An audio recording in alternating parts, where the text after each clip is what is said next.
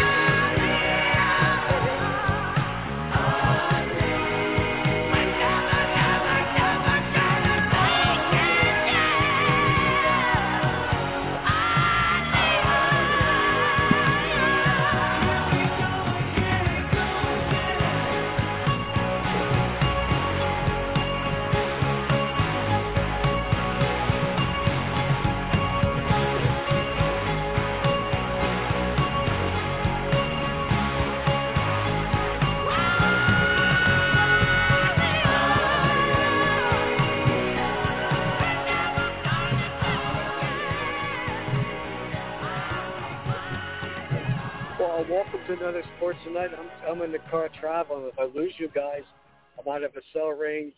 Walking, like, they just got back from Philadelphia, New Jersey Shore, courtesy of our sponsor, uh, Compass Realty. It was a great time in Philadelphia and in Avalon, but everybody said Eagles game was terrible.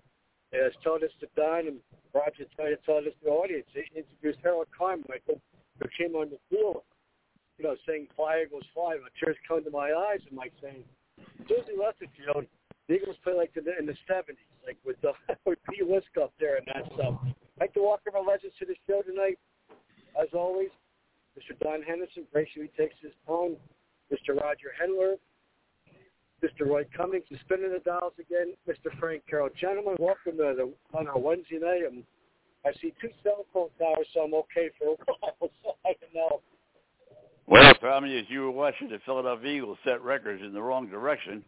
Roy, you were watching the fellow, fellow in Tampa Bay who was setting more records every single game, and the Bucks really had an outstanding Sunday afternoon, Roy.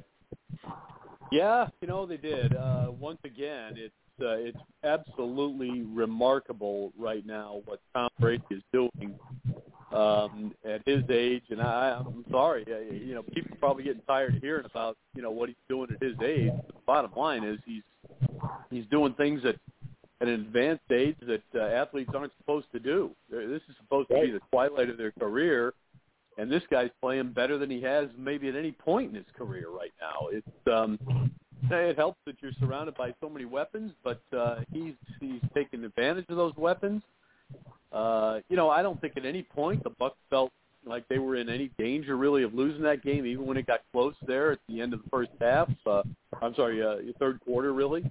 Um, you know, I think they uh, they realized that uh, look, they're a they're they're the much better team, and at some point they're gonna they're gonna pull away, and they did, and um, did it with defense. So it's not just Tom Brady. There's other pieces there, obviously, but um, they are playing some exceptional football right now. There's no doubt about it. Two weeks in, and already we're marveling at this Buccaneers team yet again after we marveled at it uh, through the winter last year. Roger, get your foot in the door in there, Atlanta, Georgia. Well, you know, I'll, t- I'll tell you, uh, I was th- thinking about this, uh, Roy, a lot. Where do you think in the schedule, if you look at it now, where would be uh, the Bucks' toughest challenge uh, in the in the weeks to come? Well, this week coming up, uh, you know, LA is going to be is not going to be easy. That that's going to be a game where they're going to have to be at their best. I think absolutely, and and I still think that two games against the Saints are going to be challenges for them because I think the Saints are much better than they showed a week ago. I think they're, I don't I don't know I don't think they're a you know a five touchdown uh, pass uh, from Jameis Winston game every Sunday, but they're not what they were last week either. I, I think they're better than that and they always seem to have a good game plan for the Buccaneers, uh, whether it's at home or on the road. So I think the Bucks are going to get some challenges. And hey, you know, let's face it, by the time they face Atlanta again, uh, Roger, you may think differently, but you know, I, I think Atlanta's. You know, look, I, I thought Atlanta took a big step forward uh, last week from where they were in Week One against Philadelphia, and uh, you know they took some chances. I like that that they took some chances in Atlanta. Uh, the defense. Uh, obviously still struggling, but you know if, if a couple of balls aren't bad at, at the line, uh, tipped uh, in the secondary, well maybe that game stays a little bit closer. So I still think Atlanta's going to give them again. Now, you know what? Carolina's looking pretty good too. So They have, the, yeah. if you look at the schedule, and and there isn't much there beyond LA outside of the division, but I don't think the division is going to be as weak as we thought it was initially. Uh, I'm I'm starting to think that they're, you know, they might just get a, a couple of good games out of Carolina and uh, New Orleans at least, and maybe another good one out of Atlanta. Tommy, before we Well, get to the know- Eagles, you were there on Sunday. You saw the Eagles play a, a sort of a disastrous game, which you started the show with, and we'll get to that in a second. But I want to just take a sidebar and say I, I want to give all the credit in the world to Harbaugh. How he could take a short week, go against the best team, the consensus, the best team in the National Football League, Kansas City Chiefs, and win that ball game. I, I just, uh, I'm marvel. He has 13 people on the on the injured list. He lost the game at the wire the night, the week before, and I want to tell you, Roger, maybe you have a comment, or any of you fellows have a comment. I just think he did an unbelievable job getting that team ready to go again. Well, I think there's two guys that did an unbelievable job, and that was Jon Gruden. Uh, because uh, he played in that same game, and as the uh, a lot of the commentators were saying, that was an overtime game, Don. So it was playing additional football, and Harbaugh had to bring his team back, and and uh, right away, and then uh, Gruden uh, came on Saturday after playing Monday night and winning the game, and then they won. That was a that was a big win for uh, uh, for the Raiders, as Chris Berman says. Roy, right. Yeah, I, I agree with what Roger said. Yeah, look, uh, there have been some surprises already this season, and uh, you're right. I, I- I think Harbaugh did a tremendous job getting his team prepared for that game. Um, you know, it shows you that you know when in a, in a, in a next man up type of league, if the next man up steps up and actually plays uh, at a high level, uh, anything can happen here. So uh, it was uh, it was a really good weekend of football in most cities. Uh, not not Philadelphia, obviously, but um, it just I think it just goes to show you that uh, you know this is going to be a very interesting season. You've got some guys kind of uh, you know in the twilight of their career, not just Brady, but Roethlisberger, who uh, you know not obviously you know they would like to have that game back. Um, but here's uh, Derek Carr playing, you know, and, and look, there was talk of, you know, uh, would Derek Carr survive in in, in Yeah. Oakland and, and now Las Vegas, and there's every reason to believe he will now. Um, and uh, obviously, you know, you figured out what to do with Lamar Jackson a little bit better this week. Um, you let that kid, you know, run around a little bit, and um, he he can be devastating. So. There's a lot of interesting things going on in the league. It's still too early to determine who's good, who's bad. Um, but uh, I'll tell you what, uh, teams that bounced back this past week, um, uh, it's uh, they're, you know they're feeling obviously a lot better for themselves. Uh, you hate to be on the other side of it. Uh, you know, Philadelphia being one of those teams that came out so strong in week one, but then looked horrible in week two. But you know, you, you turn it around the other way, and you look at Green Bay, for example. Uh, Green Bay, you know, looked horrible in week one, but looked much better in week two. And um, same with, uh, really the same with uh, uh, Baltimore, and obviously the Raiders, you know, been playing pretty good football right through. So um, it just goes to show you, it's um, you're never really out of this thing until you get about now. Now I would say, you know, eight, ten weeks in, because with 17 games, you got an extra one to you know, to kind of make up for a, a clunker here and there.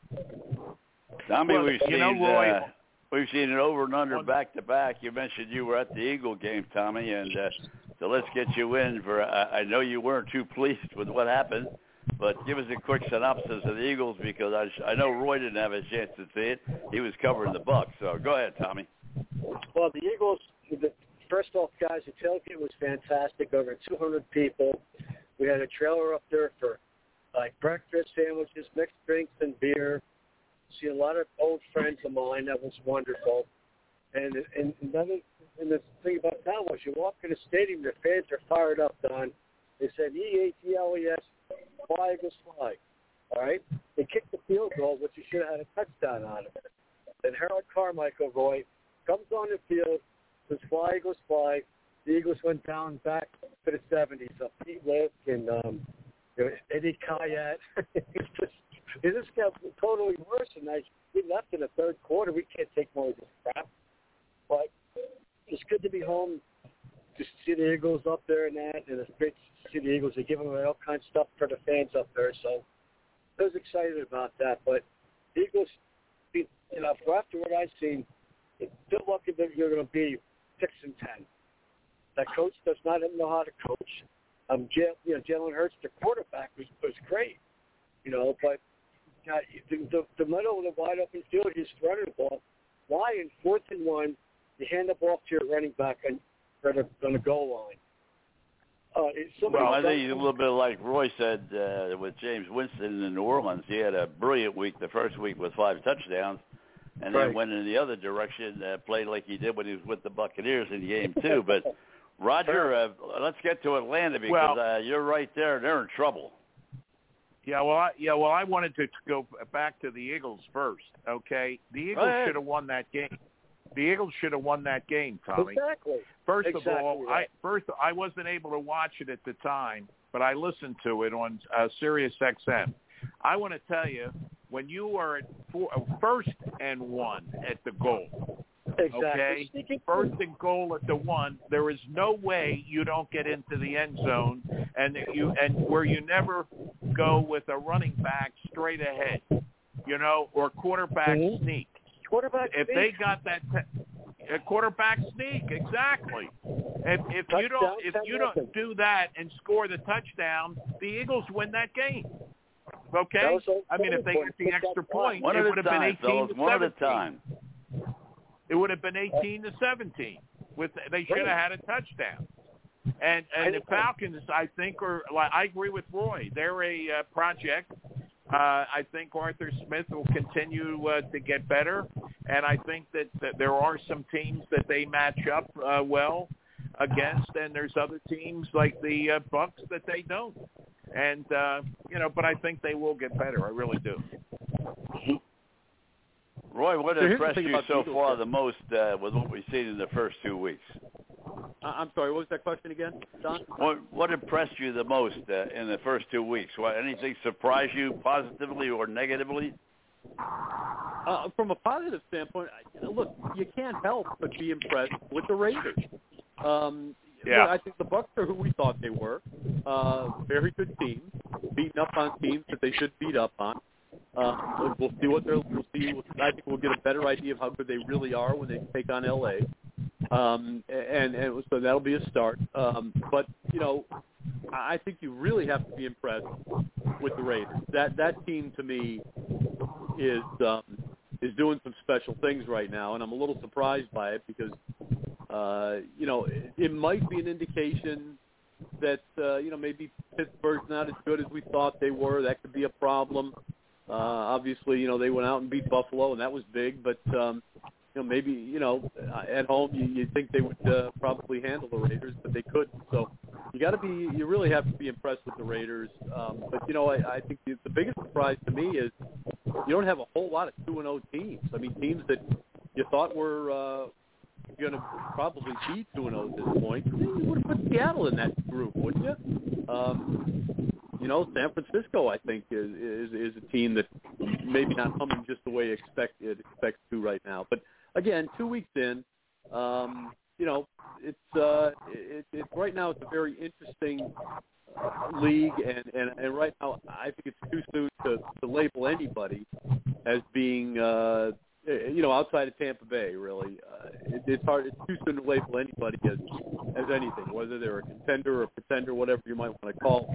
It's it's just too soon. You start to get a better feel for things week three and four, and we will here going forward. You know, you guys are upset. You know, Tommy's clearly upset with the Eagles. Look, the fact that you had, you're right. It, it's a Cardinal sin. You got the ball, you know, first goal at the one. Uh, you you got to get a touchdown out of that. So, but the fact that they were in that position, um, you know, tells you that I think that team's going to be all right. Tom, you say six and ten.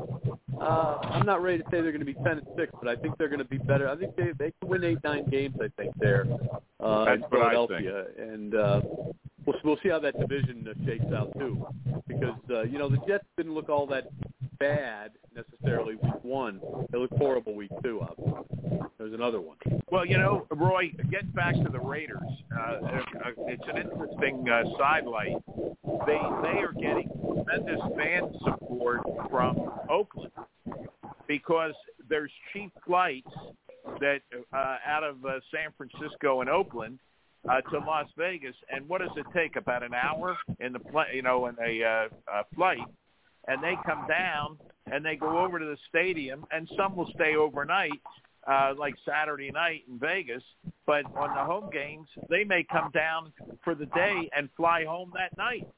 And because the flights are so cheap, I never, you know, that's like unheard of, but that's the way it is in that situation.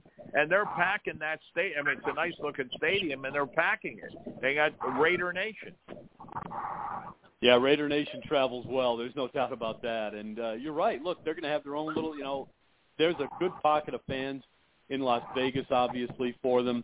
Um, you know, at some point, I expect Jon Gruden to screw it up in in in uh, in Oakland, some or uh, in Las Vegas with the Raiders. At some point, he's going to screw it up. Um, he always does. But uh, they'll be an interesting team until he does. They'll be even more interesting after he does it. But I, I don't know if that's this is going to continue uh, with the Raiders, but right now you just you got to give them their just due. They're really playing well, and some of the draft picks that uh, you know people kind of you know cocked their head a little bit at uh, when they were made a couple over the last couple of years is starting to look pretty good for them. So uh, we'll see how it goes. Look, they've got a couple of weapons on offense, including the quarterback. He can get the ball around, distribute it pretty well. Um, the defense is making some big plays right now. I think that's that's the real difference in uh, with the Raiders. Tom- Tommy, I know you're in the car, but we're getting that breathing thing again. You, but you probably got your cell phone right up, uh, trying to do the show at the same time, and just want to remind you about that. And going back to both of your points, uh, when you talk about that first and goal to go for the Eagles, don't forget the week before, it was it was uh, the Ravens that had the ball with first and goal to go uh, to win that game, and they didn't and they didn't score. So it's uh, two weeks in a row, a team has had the ball on the one yard line and neither one of them scored a touchdown. So uh, that, that's a little bit unusual as well. Roger, go to Yeah. it. No, that's a good point, uh, Don, uh, about that. And uh, but I, I, Roy, I, I agree with you. I think there's a uh, a lot of parity uh, in the league, and I've heard you know people say, you know, really the league's designed for everybody to be like 500, uh, you know, and and uh, win, lose, and but and I'm you know I think Cleveland uh, will be very good. Uh, I, I and I, I Detroit has showed me a lot more uh, than uh, than I thought that we get. You know they haven't done well in a number of years, and uh, getting uh, Jared Goff now seems to uh, be helping them, even though they lost Stafford. What did you think about the uh, Lions? Yeah, I like the way they played the Packers uh, this past week, uh, Monday night, uh, Sunday night. They're all running together now, but um, but no, I thought they looked good. I really did. I mean, look, that that team. The problem there is they've always well, they haven't always, but for the for the past you know ten years, they've had a quarterback. It, it, it's the other Yeah. pieces that they've lacked. You know, uh, even when they had Megatron, I mean, at, at the end of the day, it's like okay, well, you had two players, but where's everybody else? And it's still a little Right. bit of that, and it came back and, and it showed again uh, against uh, Green Bay. But they, you know, look, the, the quarterback's going to keep them in games and give them a chance. Um, they've got to build the rest of that team, and and you know, there's a lot of teams out there like that.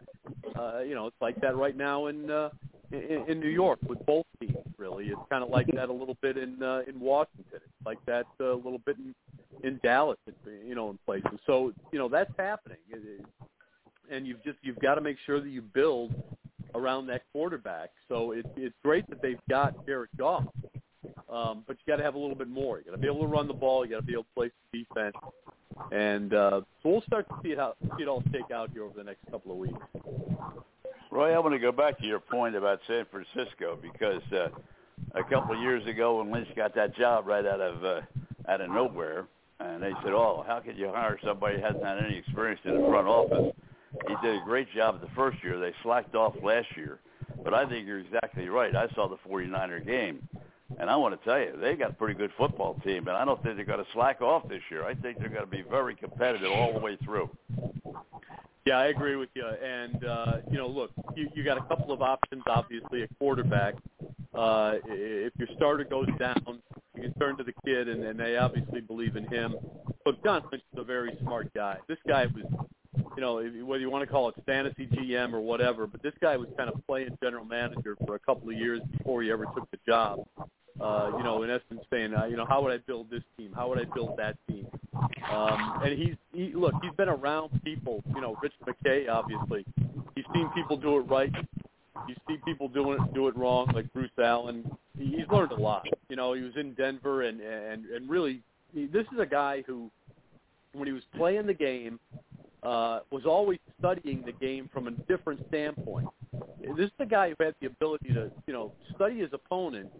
At the same time, he kind of keep track of well, how did we build the team I'm on? How did we become the competitors that we are? How did we become the Super Bowl contenders that we are in Tampa, that we were in in, in Denver? How do we become these playoff teams? You know, while most players are just you know solely focused on their career and playing the game and everything, and you know he was you know 80% of the time or 90% of the time, he always it was kind of like a hobby of his to kind of you know you know, get with the general manager and say, well, what what was your thinking here? What, how did you how did you go about doing this? And uh, one thing you know about John Lynch, smart guy, smart guy, and uh, you know, dummies don't come out of Stanford, guys. And um, he uh, he he really knew what he was doing there, and uh, I like the team a lot. I, I've said from the very beginning. A lot of people say, you know, who do you think is going to emerge in the NFC? Uh, don't be surprised if Tampa Bay and San Francisco in the in the title game uh, to go to the Super Bowl because uh, you're right. Uh, last year things went really kind of sour for, for San Francisco, based primarily on injury. This year, if they're healthy, they're they are going to be there and they will win 11 or 12 games. Roger, we talked about Harbaugh and what he was able to do with all the injuries he's had. In fact, two really key injuries, uh, the practice just before the first game of the season, big injuries. But the Eagles came down with a big one too. Uh, you know, it's going to be very tough for them to make up ground uh, uh, you know, with that offensive line, the way things are going to go right now with an injury. Well, yeah, they had the big injury on the uh, defensive line with Graham. Okay, Right. uh, uh, you know, coming from defensive end. But you know, Roy, let me ask you because I've thought about this a lot. Uh, I know everybody has uh, utmost respect for Rich McKay, but he's been president of the Falcons for a long time, and and I I was a Thomas Dimitroff fan. And what do you think? What is it that with his expertise, and uh, he's on the competition committee. I think he's the chairman. Why do you think they've had so much trouble in Atlanta, other than that one year with Dan Quinn when they should have won the Super Bowl and they blew it? Yeah, it's a really good question. Um, look, it's again, to, to be honest with you, I, I think they've been the victims of, of some some difficult breaks that have gone against them. You know, they built a really good-looking young defense uh, that got them to the Super Bowl with with Matt Ryan, and they had a, obviously had weapons on offense. You had a team there that looked like it could it could really uh, be a problem for the rest of the league for the next two, three, four years. And then all of a sudden, a couple of guys get hurt. A couple of guys don't quite play the way they did. A couple of guys get age. You know, the age starts to catch up with him, with them, uh, maybe a little before you thought it was going to happen. Um, and the next thing you know, you're you're just adequate again. Uh, look, I don't know that this team that it ever got over, you know, blowing a 25 point lead. I mean, really, I mean, it, you think about it, that that's devastating. Um, I think Matt Ryan is maybe sort of finally over it, but from the coaching standpoint, I'm not sure they ever got over it. And you know, I don't know how much Rich is really involved these days in personnel. Um, you know, he had a shot. Very, you know, he, he was one of the. He was in the running. He wasn't really a contender, but he was kind of in the running for the commissioner's position, uh, and and he didn't get it. But I think he, he realized that his strength right now is in not necessarily on the field and building the team, but in building the organization, building the franchise, making sure they have a you know a, a, a, a tremendous facility to work in. Um, and that's kind of where his focus is now. It's not so much on the field and building the team. It's more in building the organization and making sure that's solid in every way possible. And um, I, to be honest with you, I, and that's and that's fine because he does an excellent, exceptional job there. Always has. I mean, he's the he's the reason they got a stadium built here in Tampa, uh, and he built you what at least one, maybe two now in uh, in Atlanta. But um, at the end of the day, Rich McKay, I don't think ever got enough credit for his smarts and expertise as a team builder, as a as a as a guy who builds a football team on the field. Um, don't forget, this is the guy who, pushed for Tony Dungy. This is the guy who, you know, was was willing to take a chance, you know, on people like Warren, who, uh, found Derrick Brooks, and a lot of the other people that, you know, those some of those are no brainers. But this is the guy that, you know, kind of pulled Mike Alstott out of uh, out of Purdue and said, hey, you know, we can do this. And uh, a lot of the guys that were just small pieces and and even big pieces uh, of those Buccaneers uh, glory teams. You know, guys like Rondé Barber, guys. You know, he he had a he had a system, he had a plan, and it and it worked. And it's uh, it's a proven plan, and it, and it would continue to work if you were allowed to build another team if you wanted to. Tommy, Yes, sir. that guy stole cell towers. That's good. Hey, Roy, I gotta ask you a question. Now, you watched a little bit of the Bucks game, but the way Tom Tom Brady's success credit that offensive line, give him all day to throw the football. That's that that's the key for the Bucks right now. The offensive line giving Tom Brady all the all, all the time in the world. That, that's your key. Yeah, you're right, Tommy. And uh, look, going back to a year ago, that was uh, that was one of the real surprises I think of this Buccaneers team was the Mhm. fact that they did keep Tom Brady as clean as they did.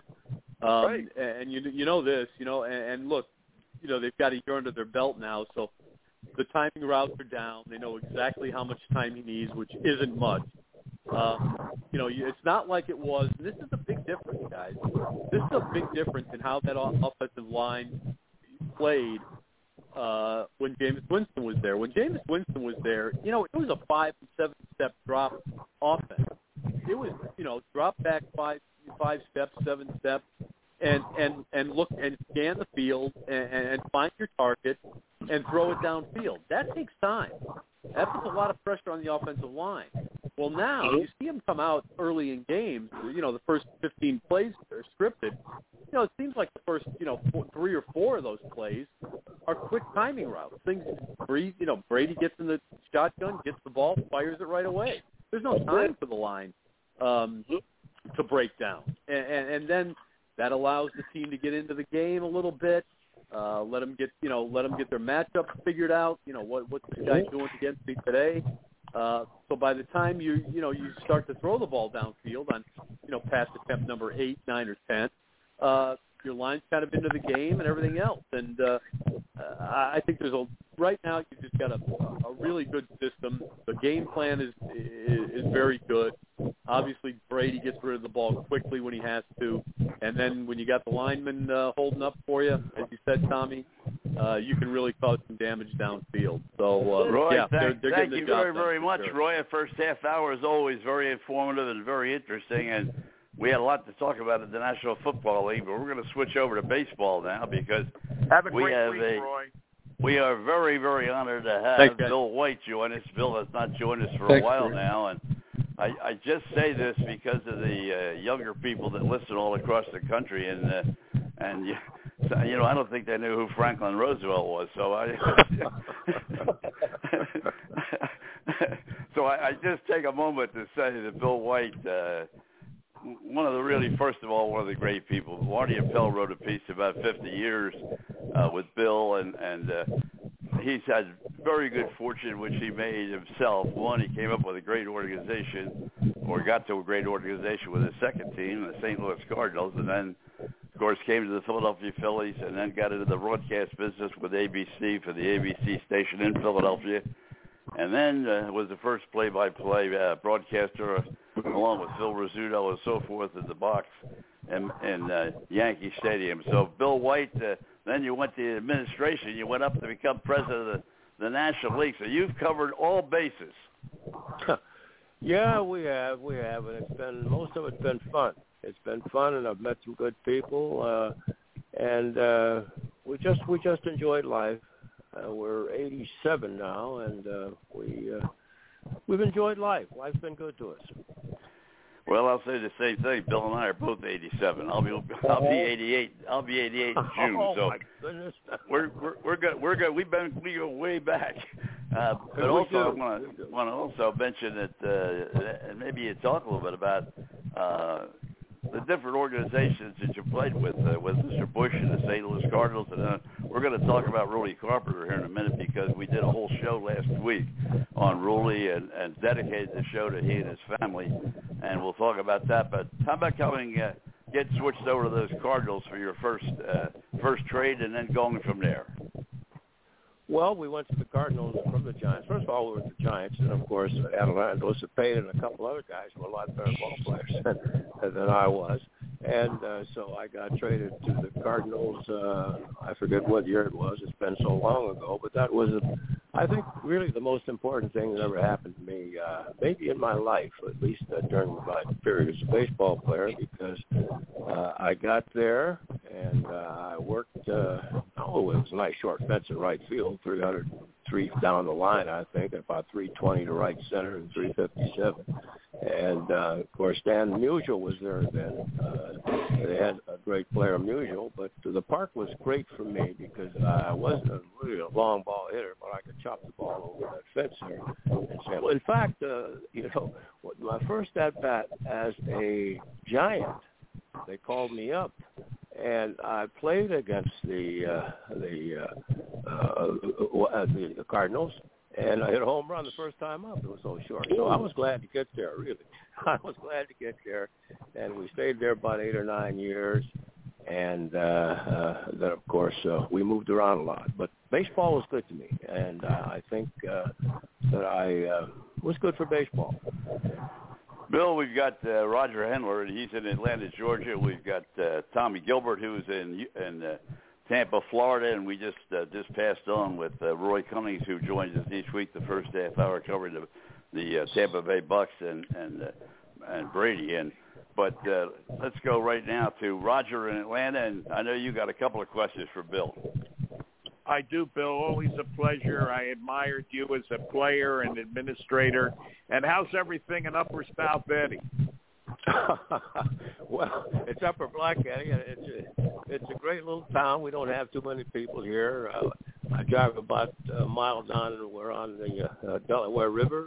Fish there. And Right. It's, uh, it's it's nice. It's good up here. Not too many people. It's a beautiful place. Uh, you, you know, we can go back to uh, the time with the Phillies, and uh, the, you know, I played for uh, Gene Mauch. I remember that, and uh, of course, '64 and everything. But you know, talk about uh, what it was like playing for Gene Mauch and uh, and some of the other experiences, and uh, you know, Dick Allen uh, him coming up and, and uh, what a just a great player and he was treated unfairly. I mean, uh, I feel that way. Everybody pretty much feels that way. What was it like during that period for you? Well, I think I was there three years. Uh, I came over from the Cardinals. I forget the year, but we played there, and Dick and I both drove in 100 runs that year. Uh, we didn't win it, uh, but uh, I got to know uh, Dick Allen well. I think we roomed together for a while, and uh, unfortunately, he had a, a very, very bad uh, reputation. First of all, he's a great teammate. Secondly, he's a great person. Uh, we Mhm. lost him. We lost him this year, but uh, I really. Uh, I think uh, of all the players that uh, I really was around, and I roomed with Willie Mays and roomed with a lot of guys, but uh, Dick and I, I thought were were very close. Uh, I was from Warren, Ohio, and he was from about 14, 15 miles away, uh, in a little town of Pennsylvania. And so uh, I, I knew quite a bit about him, but he was he was a heck of a ball player. Never gave less than 100 percent. Uh, he, uh, you know, I'd hit a pop up and I'd end up between first and second. He'd end up between second and third. So he always hustled, which is what you look for in a player. Uh, unfortunately, uh, he uh, he had an accident and couldn't throw uh, much anymore, so they put him in the outfield, and that's where he had most of his problems because he basically uh, uh, was an infielder played with a lot of people, and there are very few who hustled more than Dick Allen, who gave you 100%. Uh, he had some uh, problems, uh, you know, off the field perhaps, but uh, when he was on that field, uh, he gave you 100%. And uh, I enjoyed playing with him. I enjoyed playing with Mays. I enjoyed playing with Cepeda. There are a lot of guys I played with. Uh, Dick probably had more power than any of them. Hit the ball harder than anybody I saw uh, over the years that I played uh, baseball, period. Nobody could hit the ball harder than Dick Allen. Bill, the only person I would even compare him to, as far as I, the hardest ball I ever saw hit was hit by Frank Howard in, a, in the World Series against the Yankees, and he hit a ball that Whitey Ford put his hand up to catch a line drive over the over the mound, and that ball hit the center field fence and bounced back, and he got a single. I mean, I lost it for a moment. Uh, I'm, I live in the boonies, and I lost it. What did you say? I said Frank Howard was the was the uh, player that I saw hit Oh, yeah. the hardest ball I had ever seen. Uh, hit hit off Whitey Ford in the World Series, and it went over Whitey Ford's head. He just flinched and put his hand up, hit the center field wall, and it turned out to be a single. Oh my goodness. well, Howard's a Buckeye too. You know, he played down Ohio State. Bill, let me ask you this, and, and, and we're Yeah. going to just touch on it. Uh, I want to get the ruling for a minute. Uh, but you and I chatted the last time you were on the show is just before the uh, Hall of Fame voting, and uh, you mentioned that, that uh, and I know that you're a strong advocate. I don't want to get into any uh, any of the reasons why, or not that he's not in the Hall of Fame, but uh, I know you were a strong advocate then. You've been a strong advocate, and it's a little disappointing when you look at the numbers that he didn't get in. Yep. Uh, uh, that that is true. Hopefully, uh, unfortunately, we lost him uh, this year.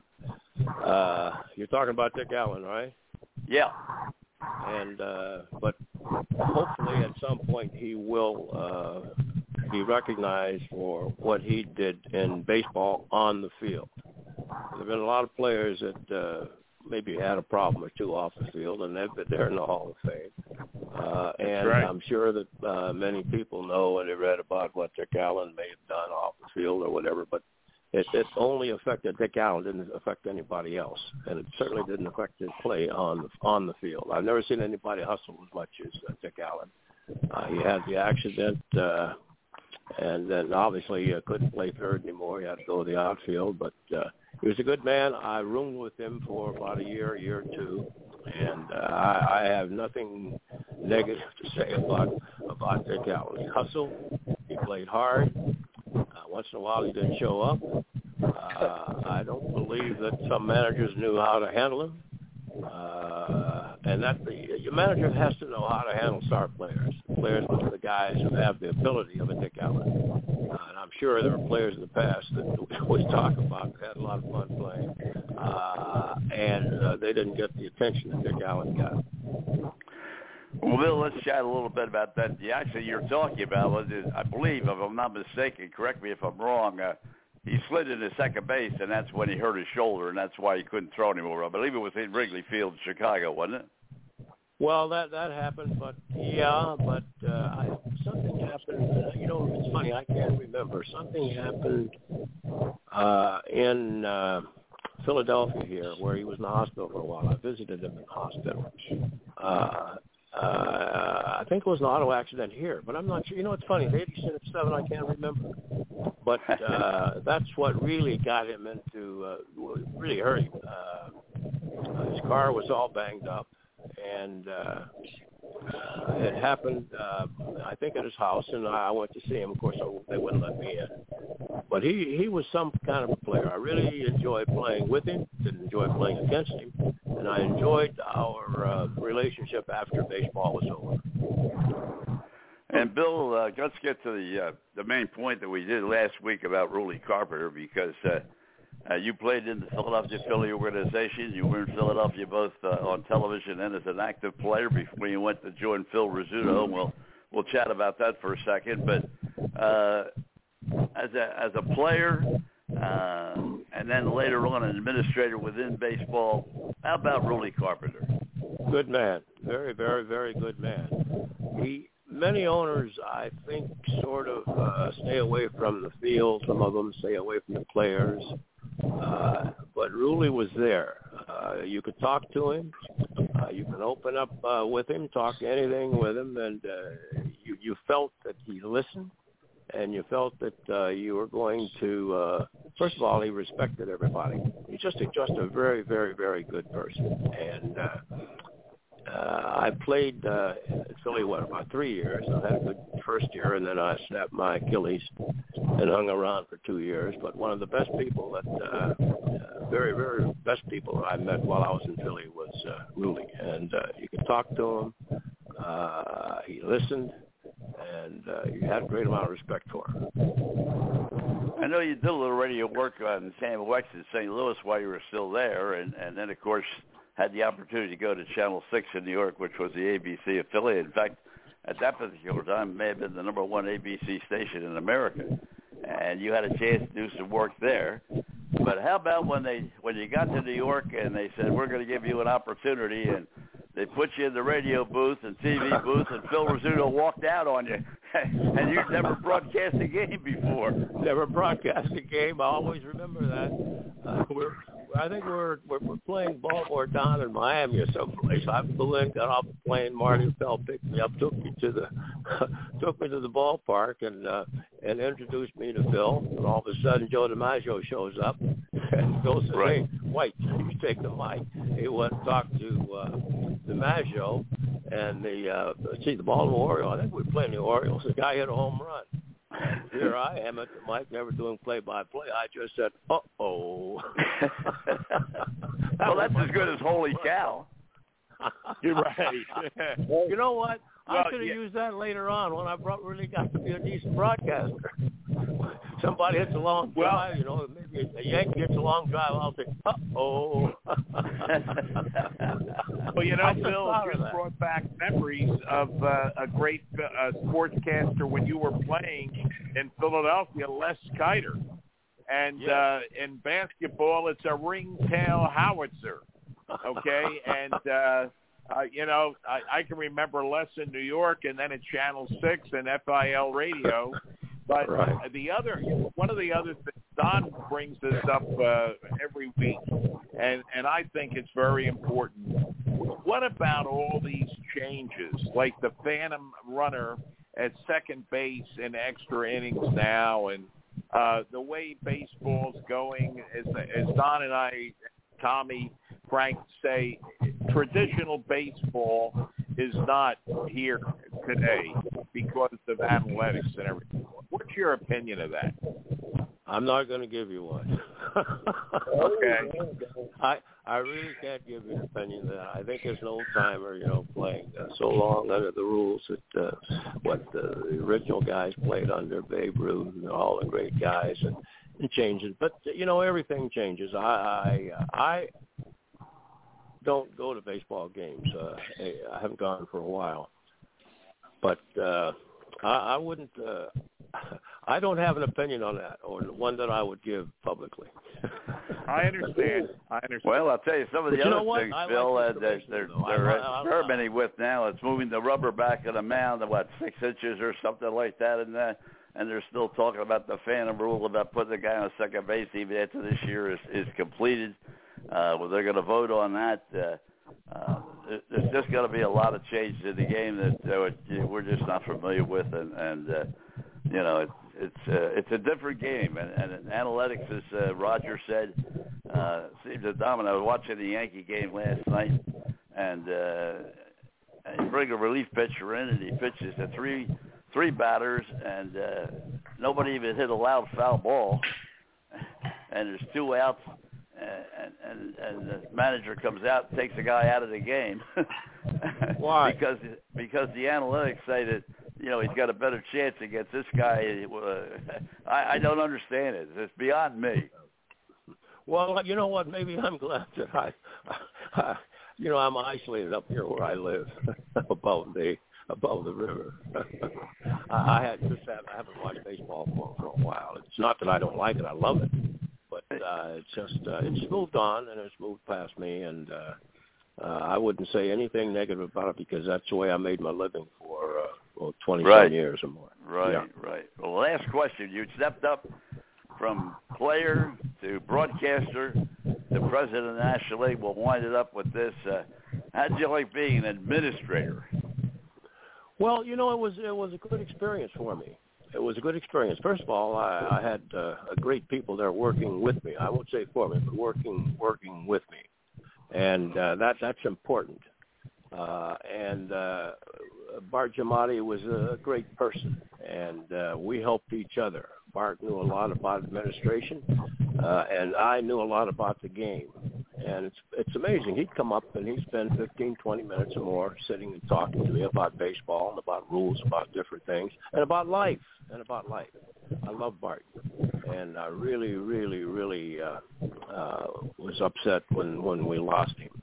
But uh, a lot of people helped me. Uh, I couldn't probably remember all of them who uh, were up there, but ba- basically, I think uh, was Giamatti and the people with whom I worked, who had been there for years, uh, really, really took good care of me. And fortunately, uh, uh, I didn't make too many mistakes there. And uh, you know, we made some pretty good uh, decisions uh, when we expanded uh, in the National League, and we made some pretty good decisions when we uh, didn't let the American League run over us uh, and financially. Well, I tell you, you, you've had a great career. You're only 87. I'm only 87. We got another. I've seen I've seen my my kids graduate from college, and and my grandkids graduate from college, and now my great grandkids. I tell them if I get to see them graduate from eighth grade, I'll be pretty happy.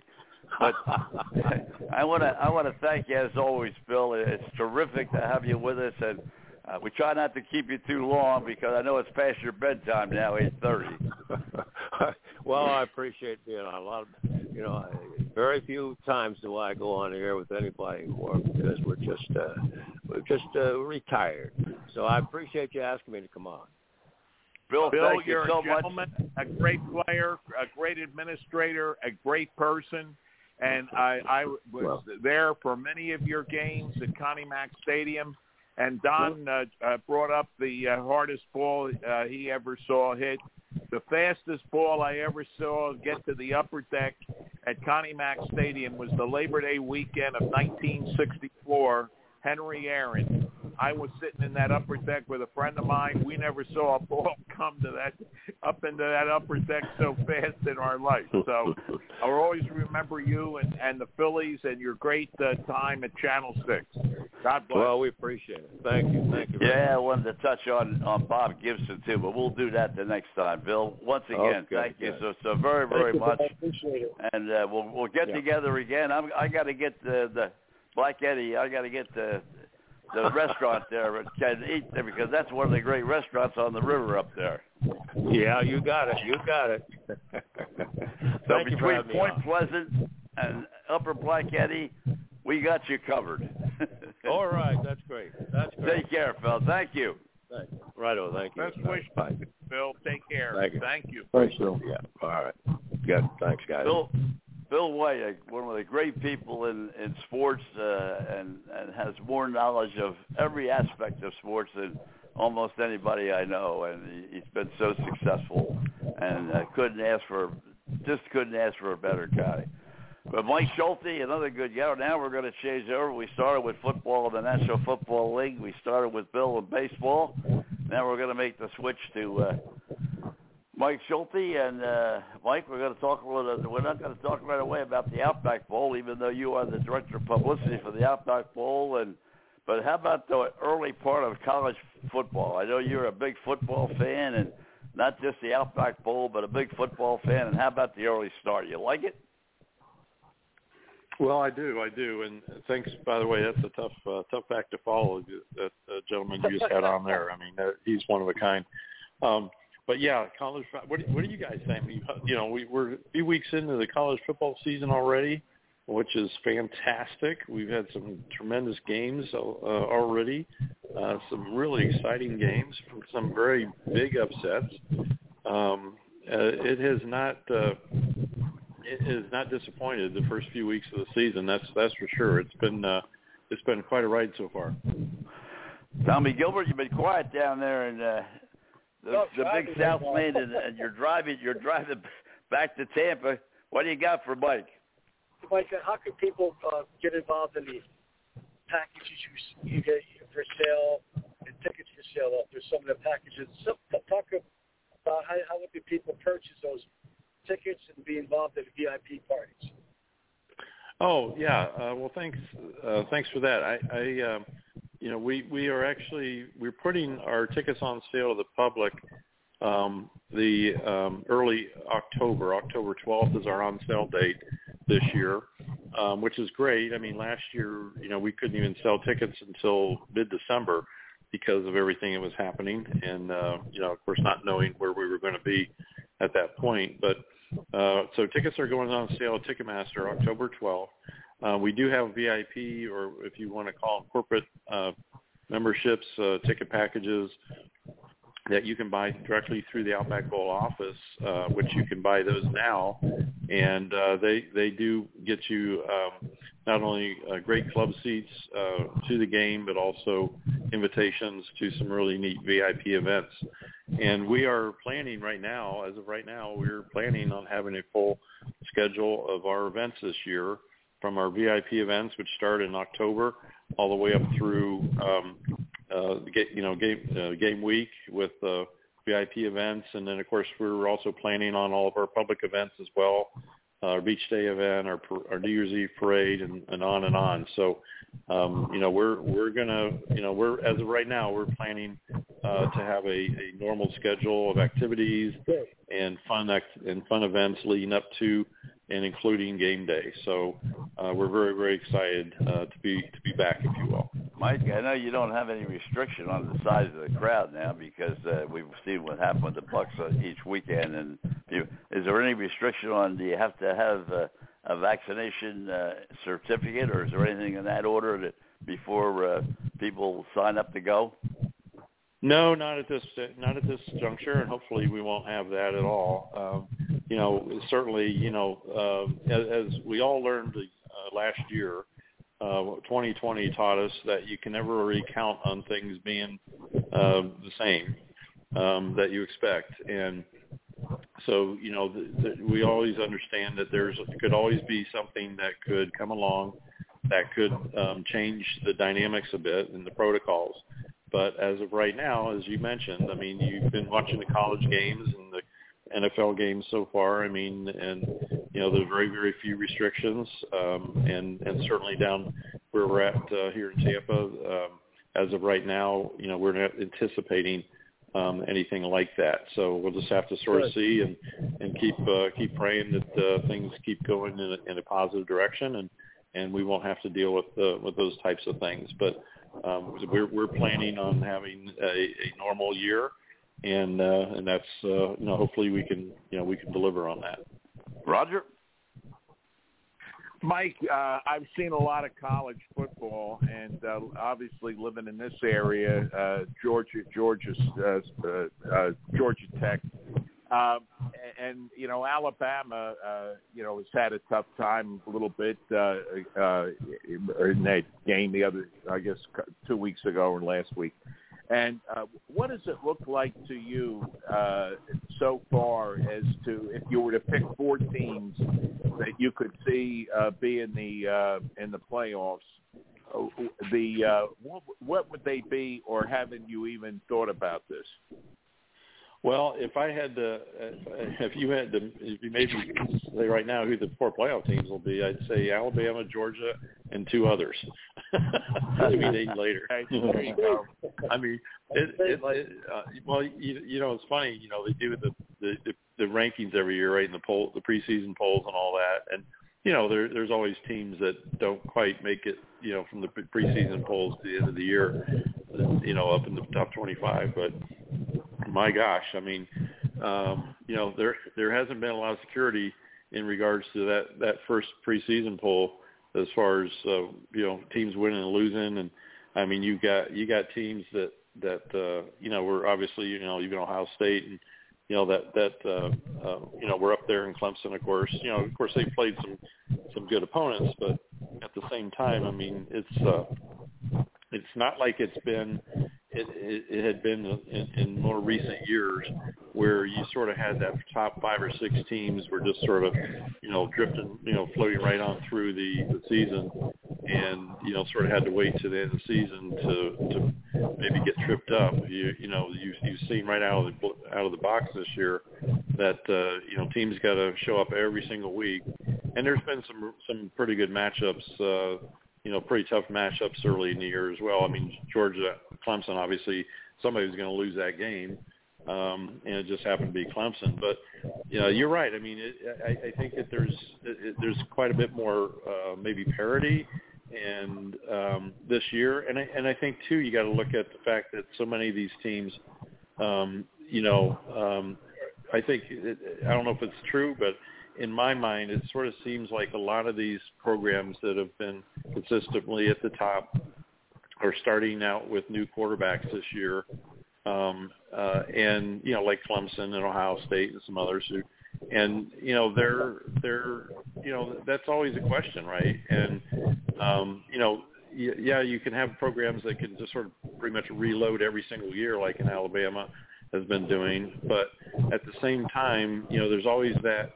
that chance that you know the next guy up may not be quite as good as the, the guy before him. And I think you're starting to see that a little bit. And I think you're also seeing some other teams because of the transfer portal and the fact that kids are able to transfer much easier now. Um, I, I'm watching games and I'm consistently hearing you know, uh, the announcers talking about, you know, after a big play about how this guy transferred in from this school and this guy transferred in from this school. And I and I think it's just adding to the the level of parity that a program can go from one year to the next and say, look, you know, we can, you know, we can real quickly get a transfer in here and maybe make a difference um, you know, with our team, you know, we're not counting on, you know, having to wait for a freshman to come up and, and take a couple years before, you know, that he makes an impact, but we can have a guy come in from another team who's been pretty successful and suddenly, you know, make a real big difference for our team. And I think you've seen that um, with with the number of, of these uh, teams that were sort of on that next level that are now, you know, starting to show that they can compete. Mike Schulte, our guest in this uh, segment of the program, and and Mike, it might be the first time they've really been touting.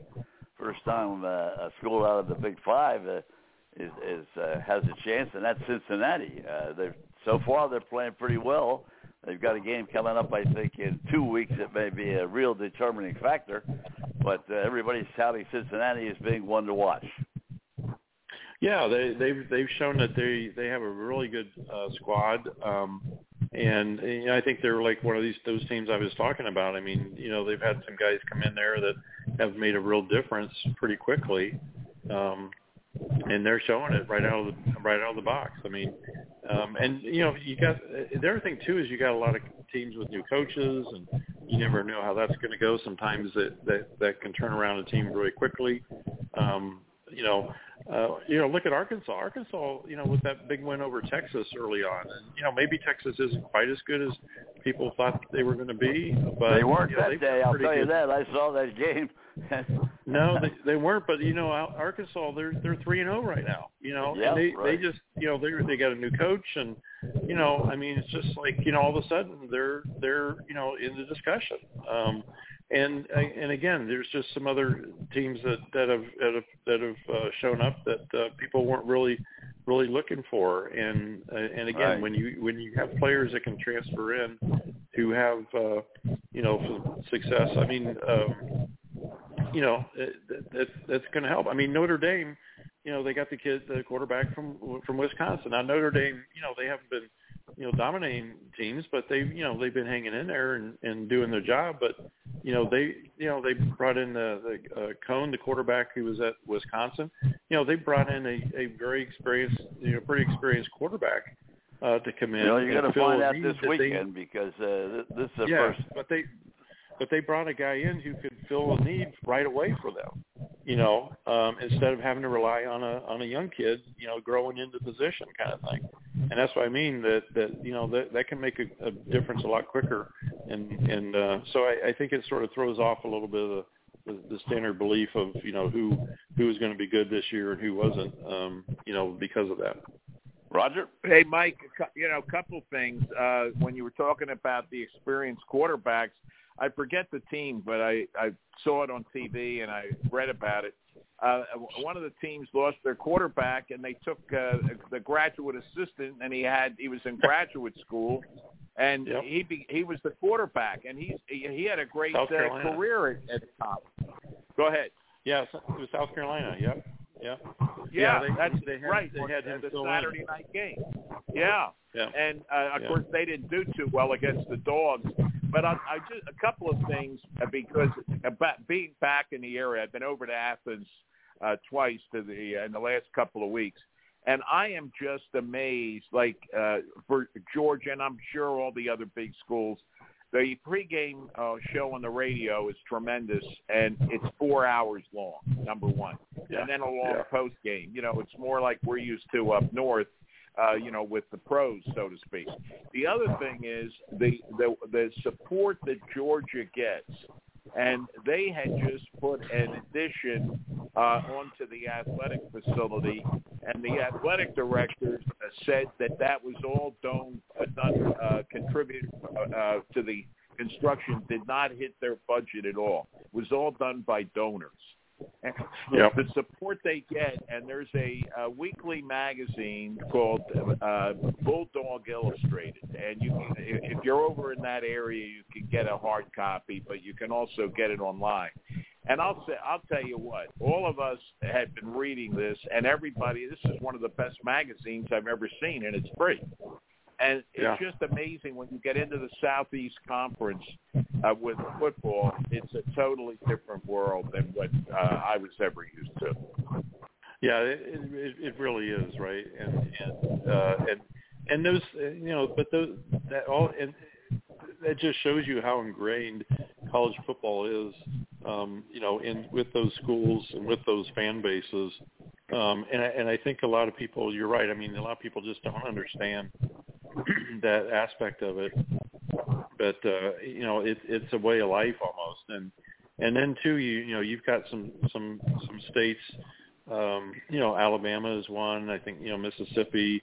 um, you know, that don't have professional sports, you know, uh, of any of the major, you know, uh, sport, sports leagues and stuff. And it is all about college. And I mean, that's it. That's that's their pros, their sports. I mean, they don't.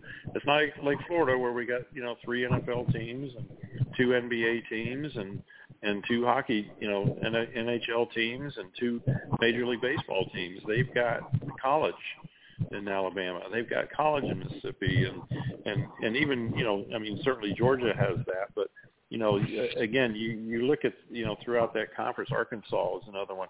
You know, uh, South Carolina. You know, it's a, it's just a different type of a of a situation, and college football has filled that um, that that that you know I don't say void, but that it's filled that niche uh, for people, um, and they just put everything into it, and it's uh, it's really fun to be around. Um, and just the It traditions and everything. And, and and of course it's, it extends up into other parts of the country too, the Midwest.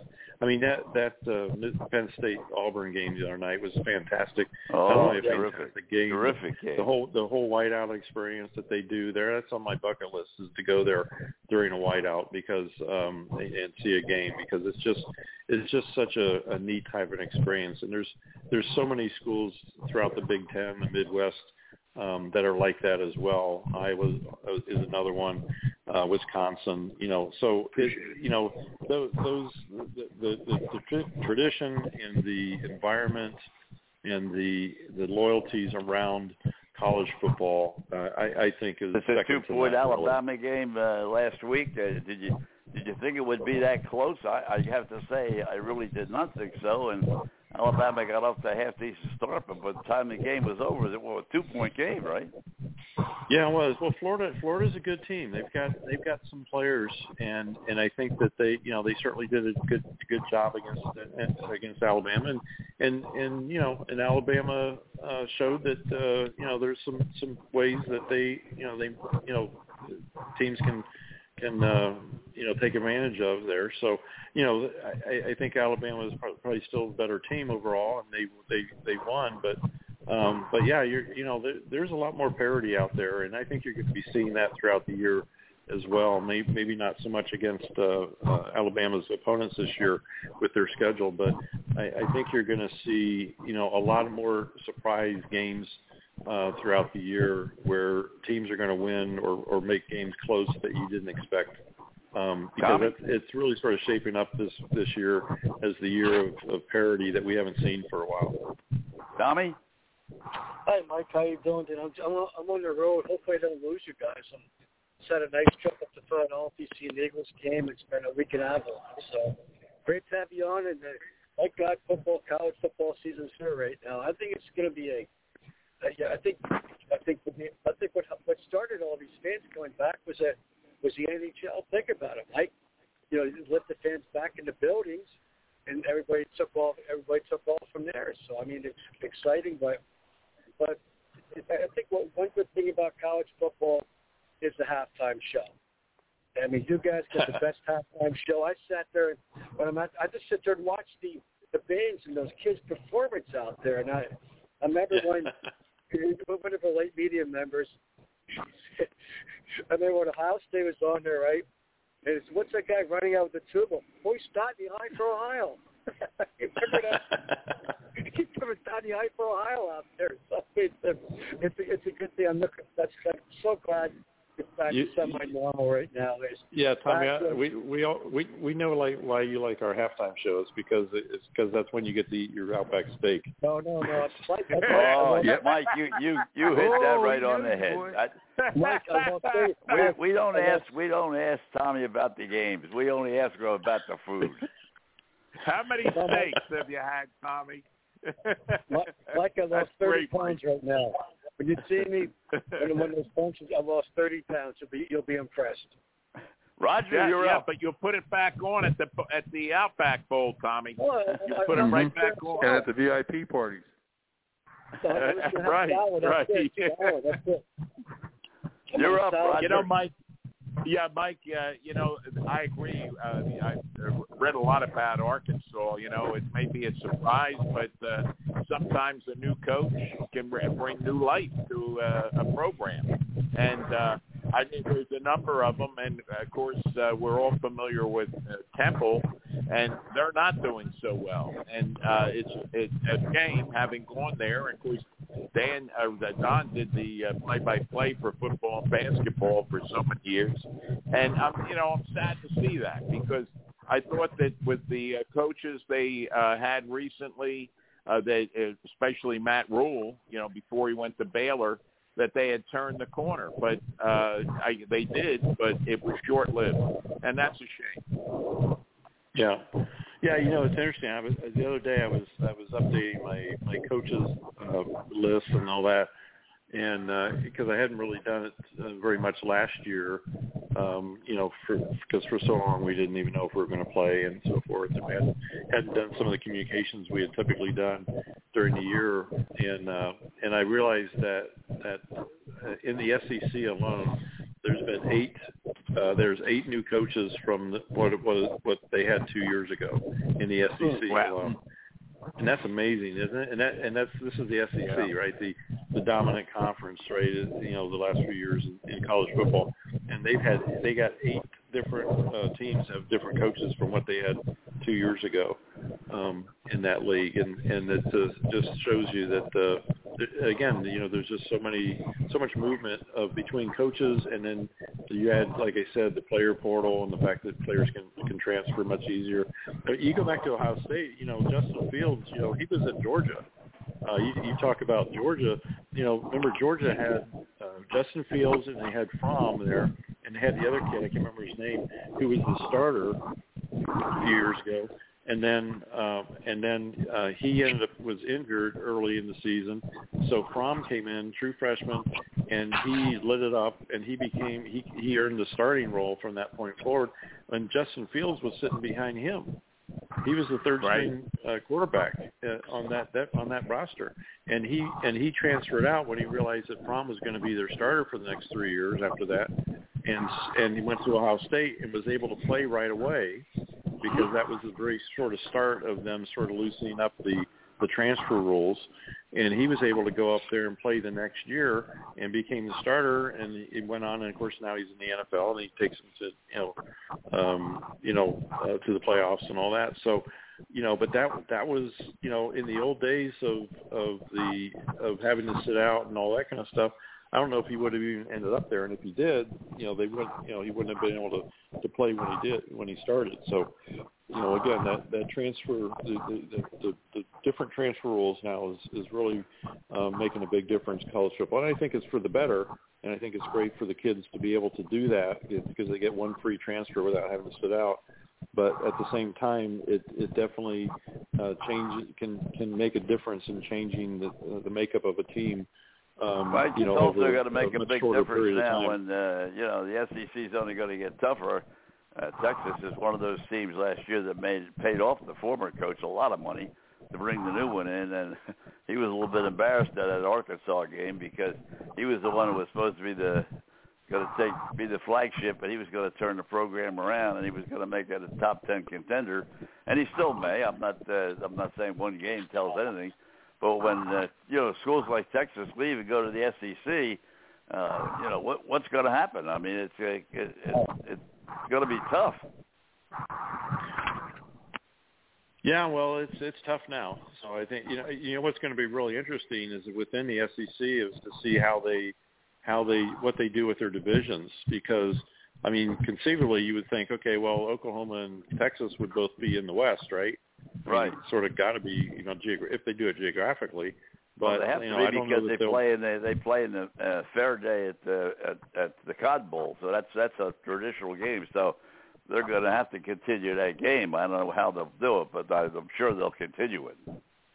Yeah, but I'm saying I'm saying in the SEC, you know, where are they going to put them as far as the SEC's divisions, and how are they going to li- realign? Right.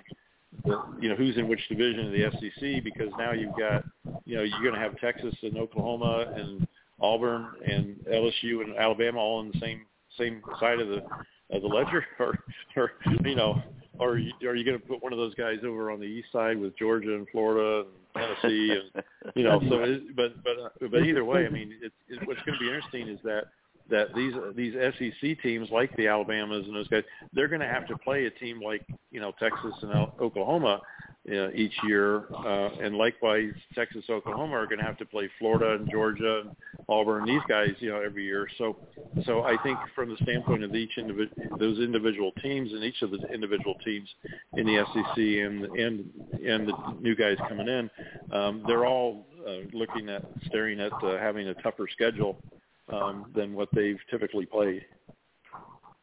Well, you know, when you were talking about the transfer uh, situation in recent years, Mike. One that comes to mind is the Eagles' Jalen Hurts.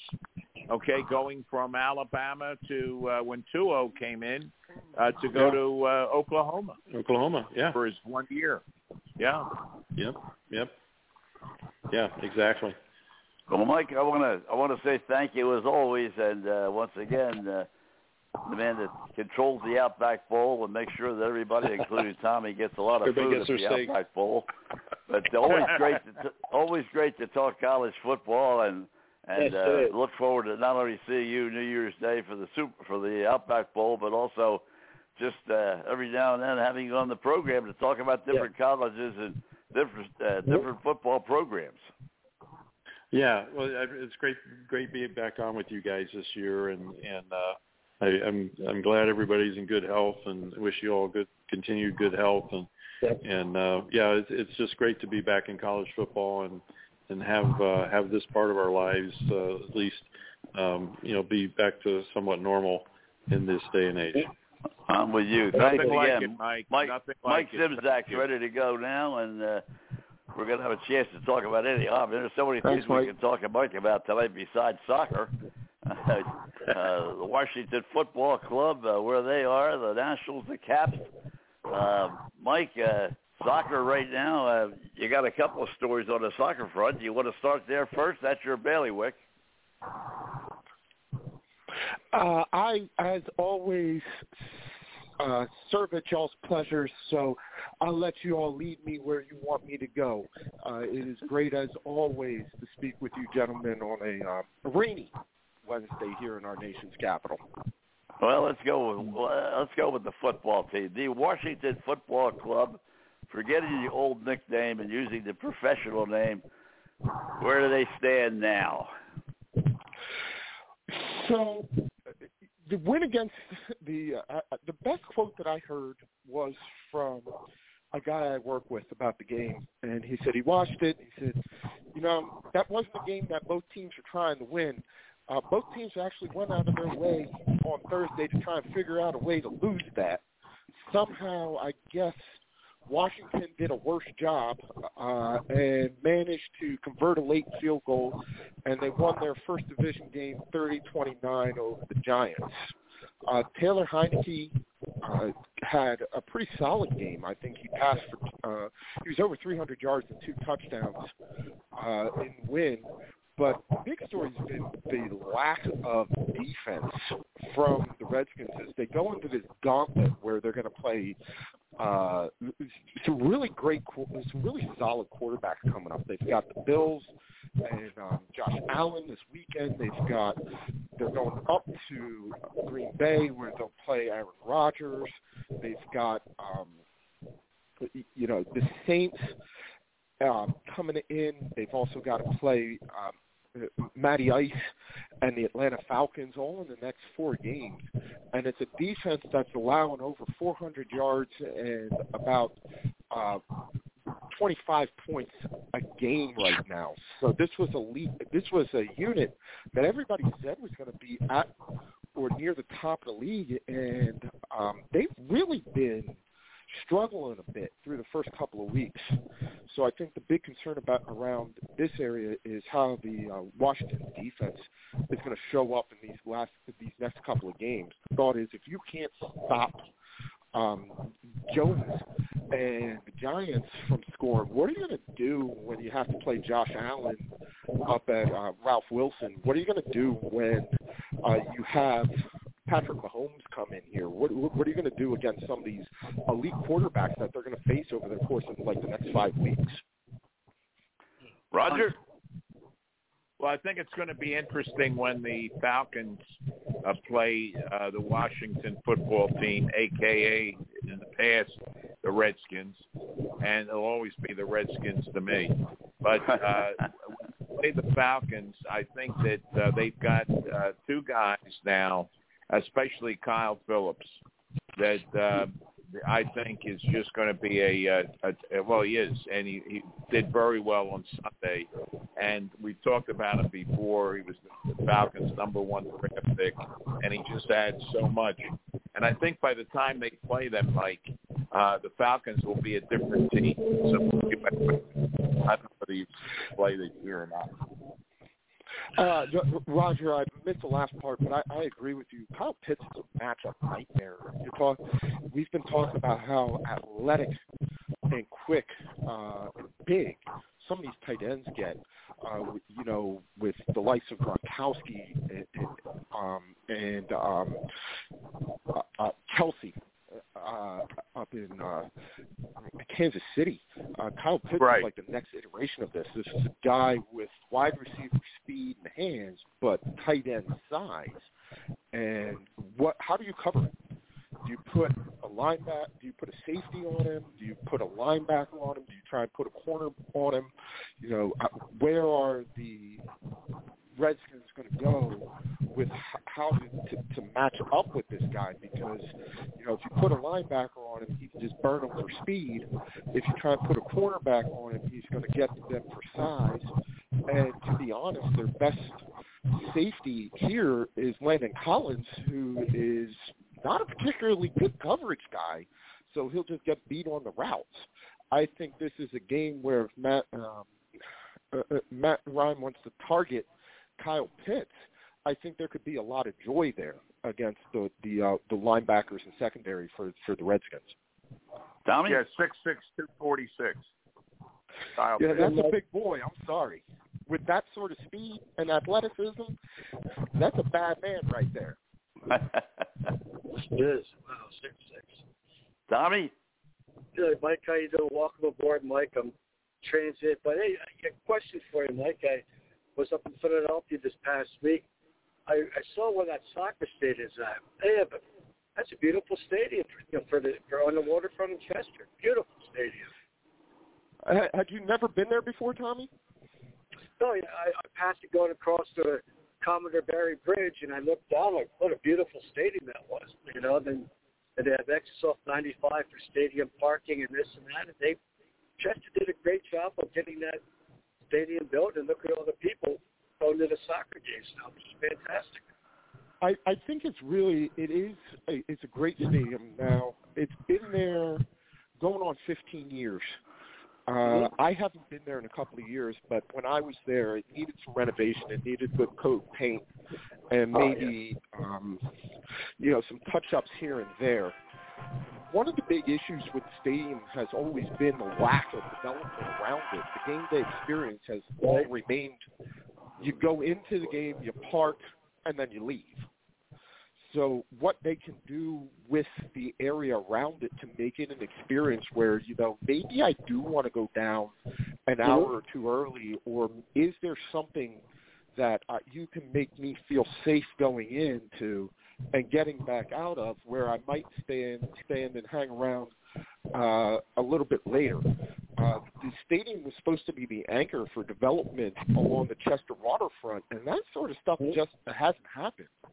Uh, I haven't seen anything new since the last time I was up there, and you know it's what three or four miles to the casino. It, it's Harrah's uh, and the stadium, and that's it. So I know that the union still have a stadium out where they can conceivably uh, get out of their lease in the next couple of years and see where they could go because they they'll meet the parameters. They'll be in the lower quarter of attendance just because so many of the stadiums are now that have been built are so much bigger than theirs is. Um, oh, Mike, Mike, let's go to Frank for a minute because uh, we talk about stadium, whether they be in Tampa or wherever they be, Frank always has his hand on what what can be built, who has the money to build it, and what location. So, Frank, you you know that stadium better than anybody.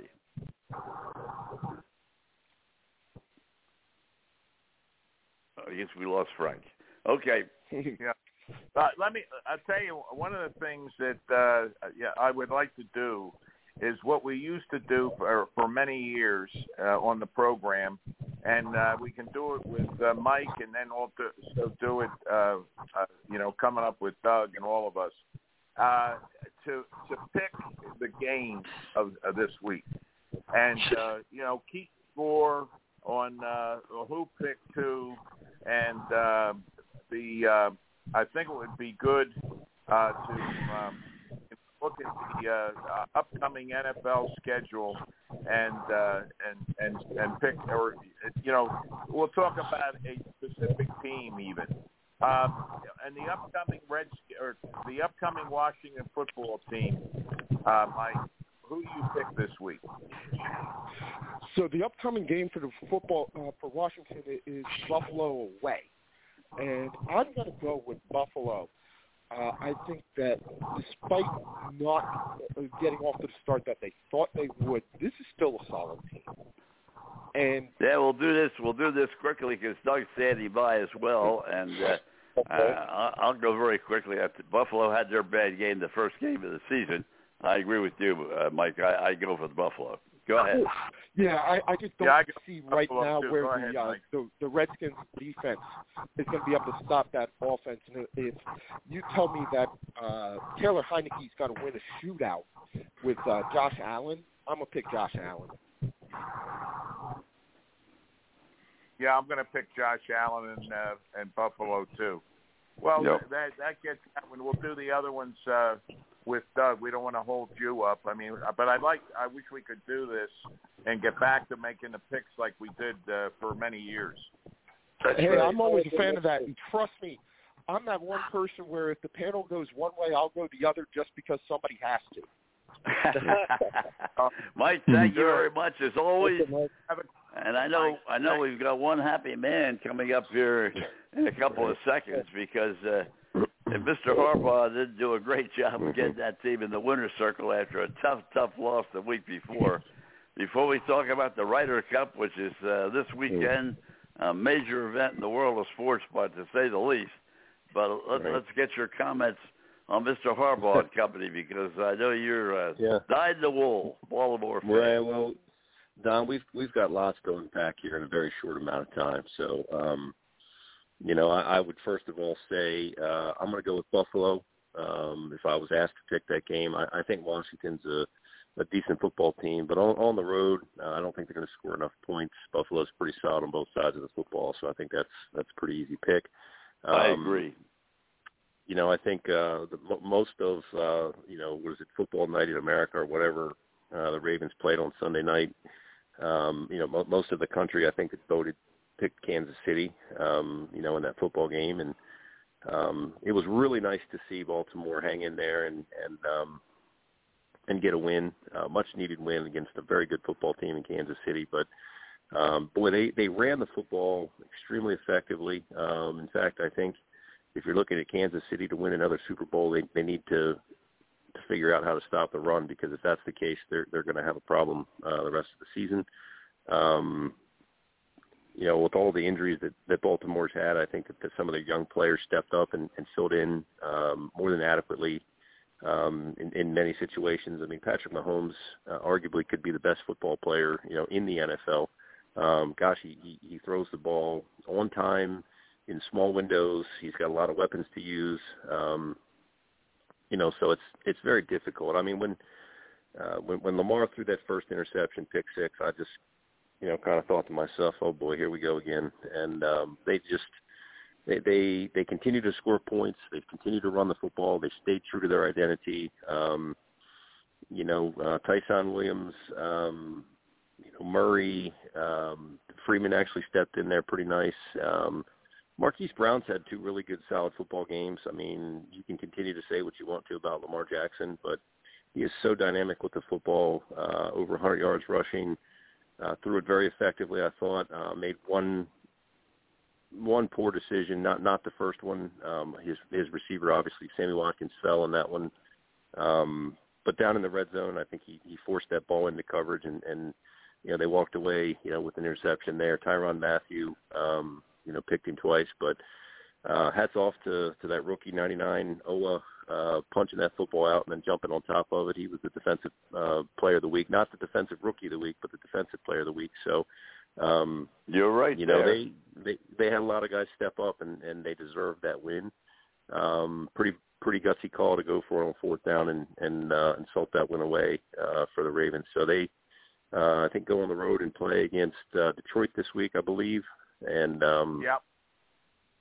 I I mean, obviously, you know, I'm, I'm going to pick the Ravens in that football game. I think that, um, you know, they're going to continue to run the football effectively. I don't think Detroit is a bad football team, but um, I, I think they'll have enough to beat them uh, on the road. Roger. Well, uh, well, we'll get to the Falcons Giants. Uh, I picked the Ravens too, just like I picked the Bills. And then I also uh, on Thursday night, uh, you know, Panthers Texans. Uh, I Mhm. think the uh, Panthers are uh, doing very well. I think the Texans are better uh, than we expected with all the turmoil within the organization. Uh, Mhm. And they're Quarterback problems, Roger. Quarterback problems. Yeah. Well, no, but but yeah, but uh, he played, didn't he? And and uh, they're one and one. So uh, I'm I'm I'm I'm picking them, uh, and it's, it's an underdog. Okay. Well, Oh, I got to Uh, I got to go with Bowl because you know we, we talked about it earlier in the program quickly. Uh, well, every place he's gone, he's become a winner. And I'll tell you what, as far as uh, Carolina's concerned, I mean they've played two outstanding games so far. They're two and zero, so it'll I, I got to stay with them. Okay. I, I I have news. I have news for you. I think the Carolina Panthers are a much better football team than anyone expected. Um, I agree. defen- defensively, they're I very agree. solid. Um, I mean, Christian McCaffrey is a very dynamic football player, uh, catching the ball out of the backfield as well as running it. Um, they have some really good receivers uh, that have stepped up so far, and and I think so far, if you want to talk about you know stories uh, in the first two weeks of the season, Sam Darnold has to be near the top of that because you know getting out of uh, New York and I don't know what Carolina gave up for him. It couldn't have been you know more than a box of Krispy Kreme donuts uh, that they traded for him, but um, you know he's he has led that team uh, so far and made some really good decisions. And um, I think Carolina is a much better football team than people expected. And as you guys mentioned, I mean, Tyrod Taylor's not going to play. They have a rookie quarterback um, that I think is going to struggle with that defense. Um, you know, I think they have some uh, issues at other positions as well. Uh, I mean, Mark Ingram, I believe, is their starting running back, who isn't who isn't bad, but um, you know, I think this whole Deshaun, you know, Watson thing is going to haunt them all season long and, and be kind of that dark cloud that overhangs. But I think Houston is is um, in trouble um, in terms of the future of, of their franchise. So yeah, Carolina's an easy pick. No, I'm Okay. I'll, we'll go to two, two 0 and 2 teams. The Falcons up against the Giants at MetLife Mhm. Stadium. Yeah. Uh, I'll take the Giants. I'll Oof. take the Giants. Giants have to win a Yeah. game. I mean, they're in a, they're in a situation right now. Really, a major disappointment last week against Washington. Everybody thought they had a great Mhm. chance to win their Yeah. first game, uh, you know, of the season in Washington. It didn't happen. Uh, but with Atlanta playing as poorly as that, I agree. We uh, Roger or uh, Doug wasn't with us first half hour when we had Roy on, and, and I agree with him that Atlanta's going to be a much better team. The second half of the season. Now, I'm not just going to get the playoffs anything, but they're going to be a much more competitive team. The second half. Right now, they're still searching. So I had to pick the Giants to win that game. Yeah, I mean, bartender, pour, pour me something tall and strong to pick that game. I mean, that's, um, you know, I mean, you got to like Matt Ryan, you got to like uh, the rookie Kyle Pitts, and and some of the things. But you know, Mike Davis is just he hasn't played very well from the running back position. I can't imagine that Atlanta's defense is any better than than a poor sieve. Um, you know, um, Daniel Jones actually looked pretty effective against Washington's defense. Um, how much they continue to uh, implement Saquon Barkley back into their offense, getting him back from an ACL. Um, I, I, I think you have to pick the Giants in that football game. Yeah.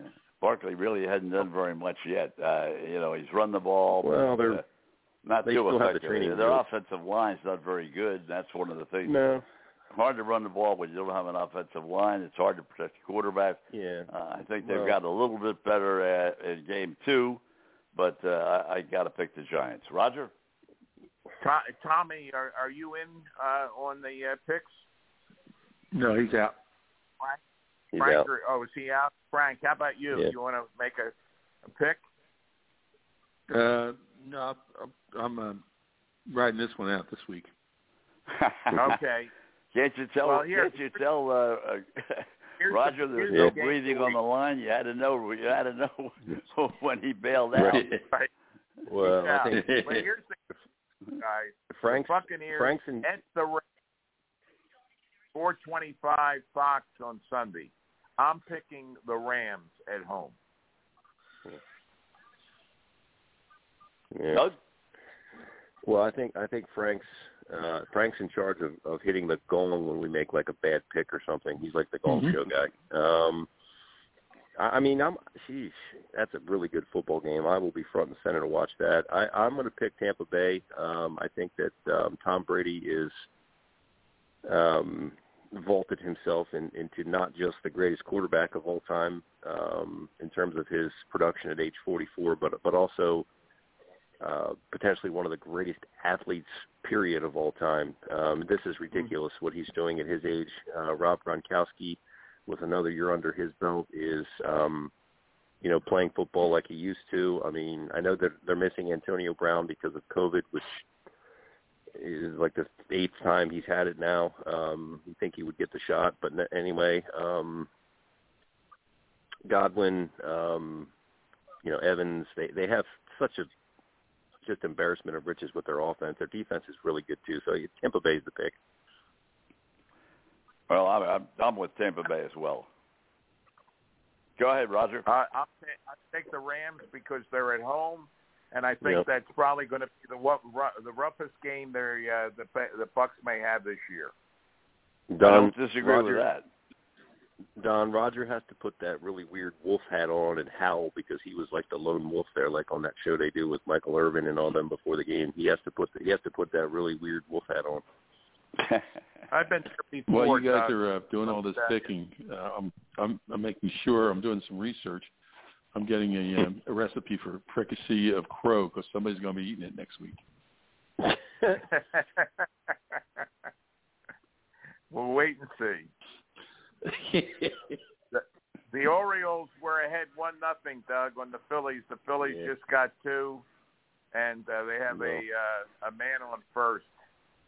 The yeah. Yankees two are out. down. Yankees are down three to two. This had a runner thrown out at the plate, or would have tied the game up. Beautiful throw from right field. I don't know who the Texas Ranger right fielder is, but he just made a remarkable throw to the plate to save uh, a one-run lead for the Rangers right now. hmm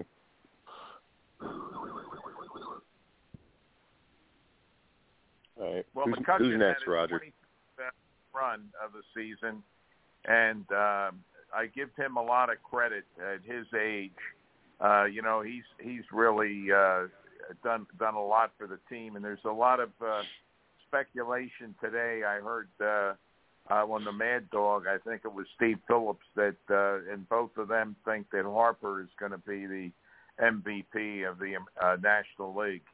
Uh, but uh, I thought Steve Phillips had a good point on about Harper. He said it's just a shame uh, that his personality is not to put his arms around the entire roster and uh, get the, uh, the the the guy that's at the the 25th or 26th player to get him to feel that he's as good as any other player on the team.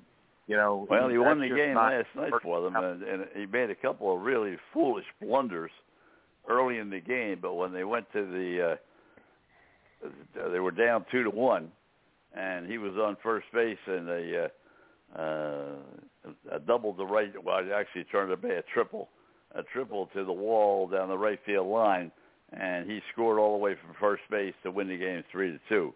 And uh, there was a lot of camaraderie after that one, Roger. I'll tell you that. Well, there was, but he, but Harper's had a number of uh, base running uh, miscues. Two last night. And yeah, that's my point. I mean, that that was the point that was being made today. and you see it. But as you and I have said uh, on the air and also uh, off the air, uh, and Doug, I'm sure you agree with this. The Phillies have what I guess 33 blown saves. All they need, if they had only 22 blown saves, they'd Right. be in first place in NL East. Well, yeah, I mean that old saying, if a bullfrog had wings. I mean, you know, Bryce Bryce Harper Bryce Harper is a fabulous player. Is anybody anybody paying attention to uh to Max Scherzer and how good he is? I mean, he's like un, untouchable, unhittable right now. I mean, how about that deal for the Dodgers? Oh, that was a great deal. I mean, he, So, his you ERA know, and he, it's stupid. I mean, since he got traded to the Dodgers, he's like what seven and zero, nine and zero, whatever he is. His ERA is like point seven something. I mean, it's it's silly. Um, you know, but I mean, you know, you you look at a lot. I mean, you know, uh, how about um, how about Perez, uh, the catcher from from Kansas City? I mean, he's got what forty six home runs. Are you kidding me? Um, you know, Guerrero. Um, I was going to say, he, Guerrero, I think, is going to be the leading candidate. I think he he's got what 46 home runs, 47. Well, Don, you and I both know that that those voters vote, you know, based on, you know, who, who wins what. You know, like right.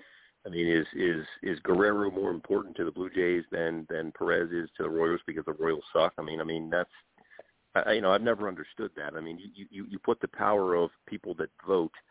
Um, the year that Miguel Cabrera won the Triple Crown, he he wasn't Right. a, a, a unanimous MVP. I mean, are you? That's the most ridiculous thing I've ever heard. And and for people to vote, I mean, you know, uh, it's just it's that's stupid. I mean, Well, I, You know, I who- also think, uh, and it didn't happen in, with Cabrera's case, as you indicated, but I think, as Roger said, if uh, Harper is, certainly going to be in the top three, top two, yeah, but yeah. and then and really, uh, got to say, Joe Girardi is really pumping him. I mean, he every time they talk about it, they oh, this is the most valuable player, but at the same time, uh, if the Phillies don't make the playoffs, Right. I don't think I don't think Harper has a chance to be the most valuable player. Well, I mean, look, you know, Zack Wheeler um, is a bona fide number one, you know, ace. I mean, that guy's logged over 200 innings. He has 213 strikeouts or whatever he had before the night started. His ERA was was a tick over what two and a half or whatever it was. Um, you know, Bryce Harper's a good player. Realmuto's a, a good catcher and a good hitter and, a, and just a good player. I mean, they have the talent, but but daggone, I mean, you know, you think to yourself like, what happened? How did they? And you know, and to Roger's point, you know, I mean, you got to have you got to have a bona fide closer that can come in there in the ninth inning and shut it down. You can't have 33 blown saves. That's ridiculous. You know, um, so I mean that's that's that's a problem. Well, two games back, they had Roger. They had two in one game to make to make Yeah, I- I thirty-three. Yeah, yeah. I mean, it, it's amazing. Uh, who's the uh, the I I I forget what team I was. Uh, uh, the guy that uh, they're talking about that uh, can be the uh, MVP, but because uh, he's the DH uh, and he's Hmm. phenomenal, uh, but he's also pitches. And oh yeah, I- for Ca- California Angels. Ohtani. yeah. Yeah, Ohtani. That, yeah, I I just couldn't. Uh, I mean, they they think that we'll what help you, Roger. We'll help you. Thank you. It's tough getting old, Don. Isn't it? And but their feeling is that his pitching will have to make up for his lack of fielding. You know, playing the field. What do you guys think about that? Well, I think he, you know, obviously he's mutually exclusive. I mean, he's he's a good pitcher. Um, you know, he's um, a home run hitter, uh, but he's also, you know, he's the he's the kind of guy as an athlete that can steal bases. I mean, Right. he- I mean, I He's it, unique. but I mean, He's a look, very, very unique player. He, but and but it's, and uh, I, I You know, think he's. I think he'll be in the running, Roger. I don't know that he's going to win it, but uh, No, there's but a lot of sentiment Don- in his favor right now. Correct, It's- He, he's definitely in the running. There's no doubt about it. well, Oh yeah. But you guys also you also have to understand what the underlying narrative is. I mean, you know, he's he's great for baseball right now because he's an he's an international player. You know, he's going to help them promote the game, you know, across the across the globe, and that's the world we live in now. You know that you know suggests that if if Shohei Ohtani was Joe Smith, that was just a regular you know, Christian White guy, I mean, he he wouldn't he wouldn't be in this discussion probably. You know what I mean? So Yeah, that 45th home Yeah. run tonight. I mean, you know, I mean, he's a dynamic and and good player, but I mean, you know, the All Star game was basically the Shohei Ohtani All Star game because they were promoting him as like the, you know, the most unbelievable player on the planet. And I'm not saying that he's not, but but Uh, but you have to weigh into the other factors of that. So it's a story that they're trying to, you know, and a narrative that they're trying to promote that that's about dollar bills and and the international game. You know. Well, I think the most most interesting facet, uh, not only the fact that he pitches, uh, you know, and also has the kind of of uh, power and, and so forth, uh, but the fact that he steals bases. I mean, uh, Yeah. y- y- when do you see a pitcher, you No. know, uh, go out there and steal bases? And he uh, he Well, is I mean- really he's dominated. You know, they, he stole a lot more bases. They don't throw him out. No, but think think about how, how that changes the lineup in the Angels. I mean, you know, you look at some of these National League games where they're like, "Oh crap," you know, it's like the 12th inning and we're running out of players, and they they like you know put some pitcher in the game to pinch run. I mean, you know, Shohei Ohtani, if he's if he's pitching, he's batting for himself. You don't need to use a DH. You know, if if if he's the DH, you know, you can put him in the game at some other position. If he's not playing that day at all, I mean, you know, I mean that's that gives him some some really good flexibility. Right. With the only really one he good- had that much really luck against. He's hit home runs against the Yankees. I think he's hit like four or five uh, Yeah. against the Yankees. But he, uh, I think the last time he was like two for twenty. He has he hasn't Right. uh, hit hit effectively against the Yankees, but he has hit home Well, runs. he he was so good before the All Star break, and then he kind of, you know, quieted down a little Leveled bit. Um, yeah, for sure. All right, before we run out of time, that, Don, uh, Ryder that- Cup, Don Ryder Cup. Yeah, I I tell you, this is uh, this is going to really be interesting because uh, you, you know the United States has what eight of the top ten players in the world playing on their side, and uh, Right. it's you know can the Europeans as a team beat individuals like the United States puts on the golf course? Well, you're in a much better Well- position than I am to, to uh, make that determination, Doug. Go ahead. Well, you know, I think it's all about um, you know the captain. You know, Steve Stricker has to uh, know the pulse of his team and understand you know some of the best pairings of you know what's going to get it done in these um, you know team competitions the first two days before they even get to the singles matches. So, you know, obviously uh, Justin Thomas and Jordan Spieth is a no-brainer. That's that's going to be a pairing. Um, you know, and, and as he sets his practice round pairings and has these guys go out, I mean, he's looking for uh, you know, certain things in terms of, of gelling, of how their games mesh. And um, I think it's going to be interesting to see. I mean, you know, Bryson DeChambeau is a, is a tough guy to, to, to stick somebody with, you know, as far as he hits the golf ball.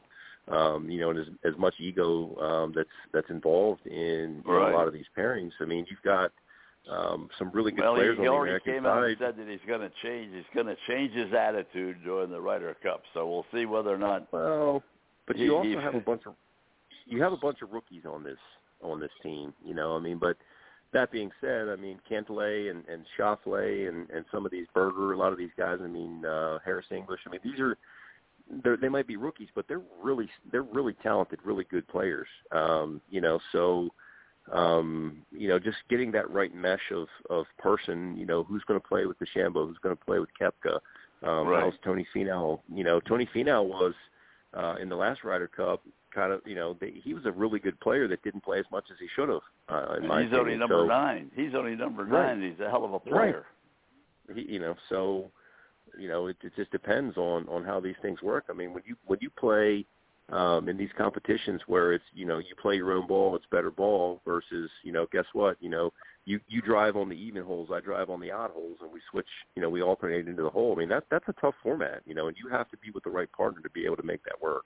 And Right, over yeah, the course the, of the time, the other we've lost. thing is, Doug, Dustin Johnson, even though he's a two, he is not playing very well. He had a good Well, last no, round in the last tournament, sure. but his consistency over the last what five months has not been good. Yeah.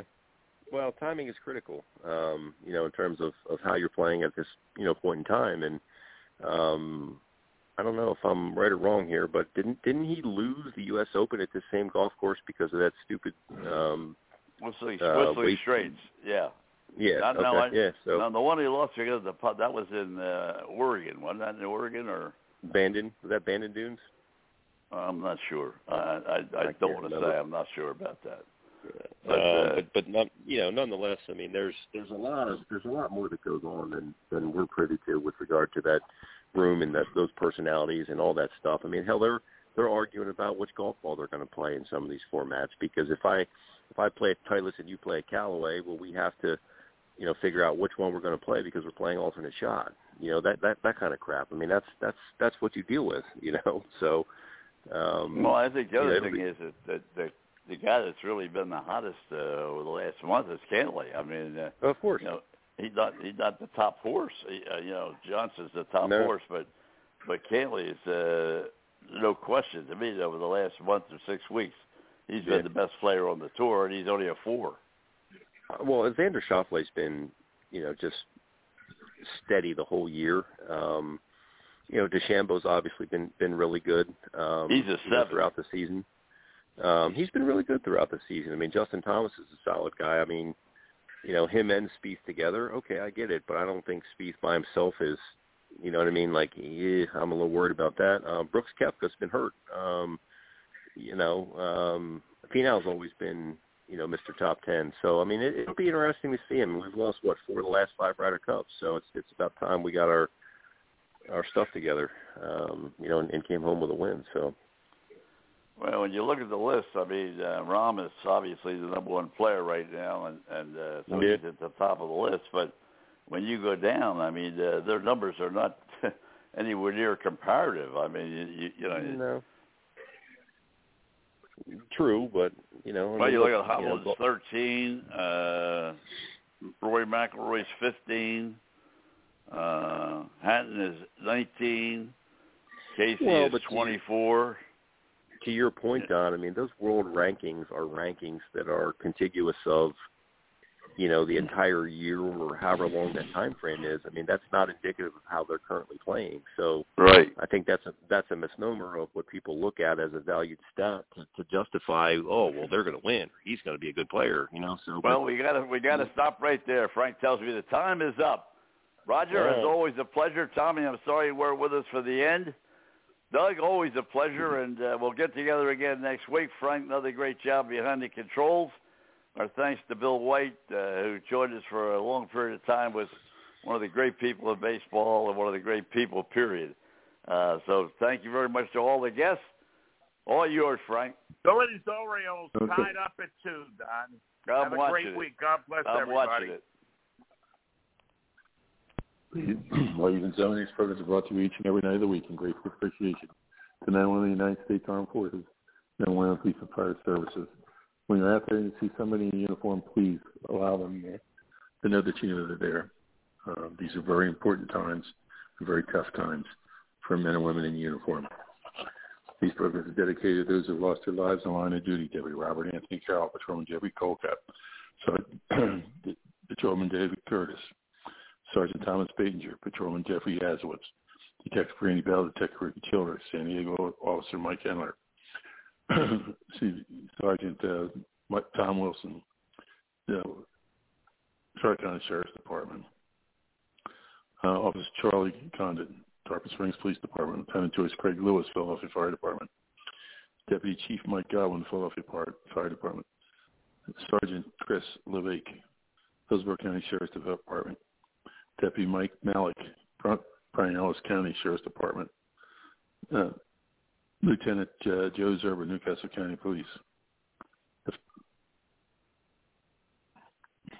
Captain Matt Laterno, Philadelphia Fire Department, uh, Deputy Bat- April Rodriguez, Pasco County Sheriff's Department, Sergeant James O'Connor, Philadelphia Fire Department, Trooper Joe Bullock, T- uh, Florida Highway Patrol, Trooper uh, Chelsea Richards, Florida Highway Patrol, Chief Al Hogle, with Key Police Department, Chief Jimmy Ford, Wilmington Fire Department, Special Inspector Vinny Galaccio, at Florida Department of Law Enforcement, Captain Chris Leach, Wilmington Fire Department, Lieutenant Ardeth Hope, Wilmington Fire Department, Lieutenant Jerry Ficus, Wilmington Fire Department.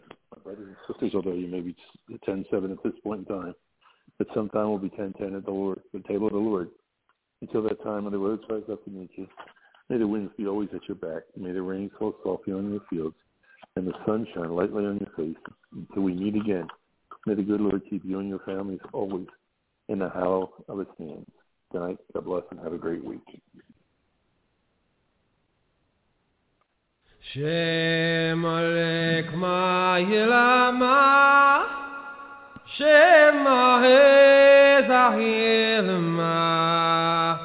Ahezahilma Son Hashem Nevorat Fet Hakuig Again Ma'ilma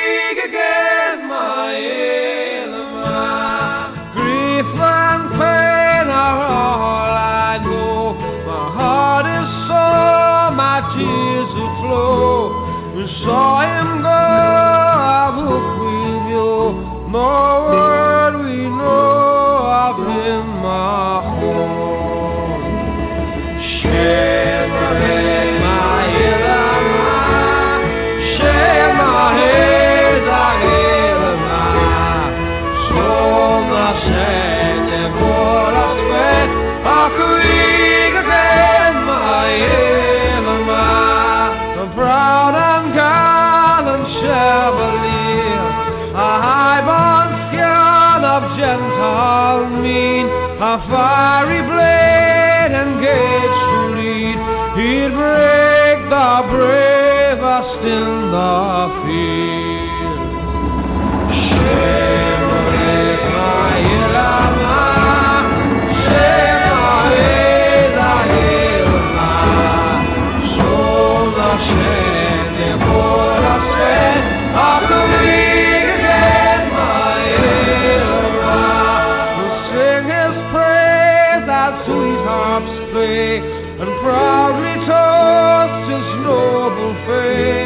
fame with spirit and with mind afraid, Tawish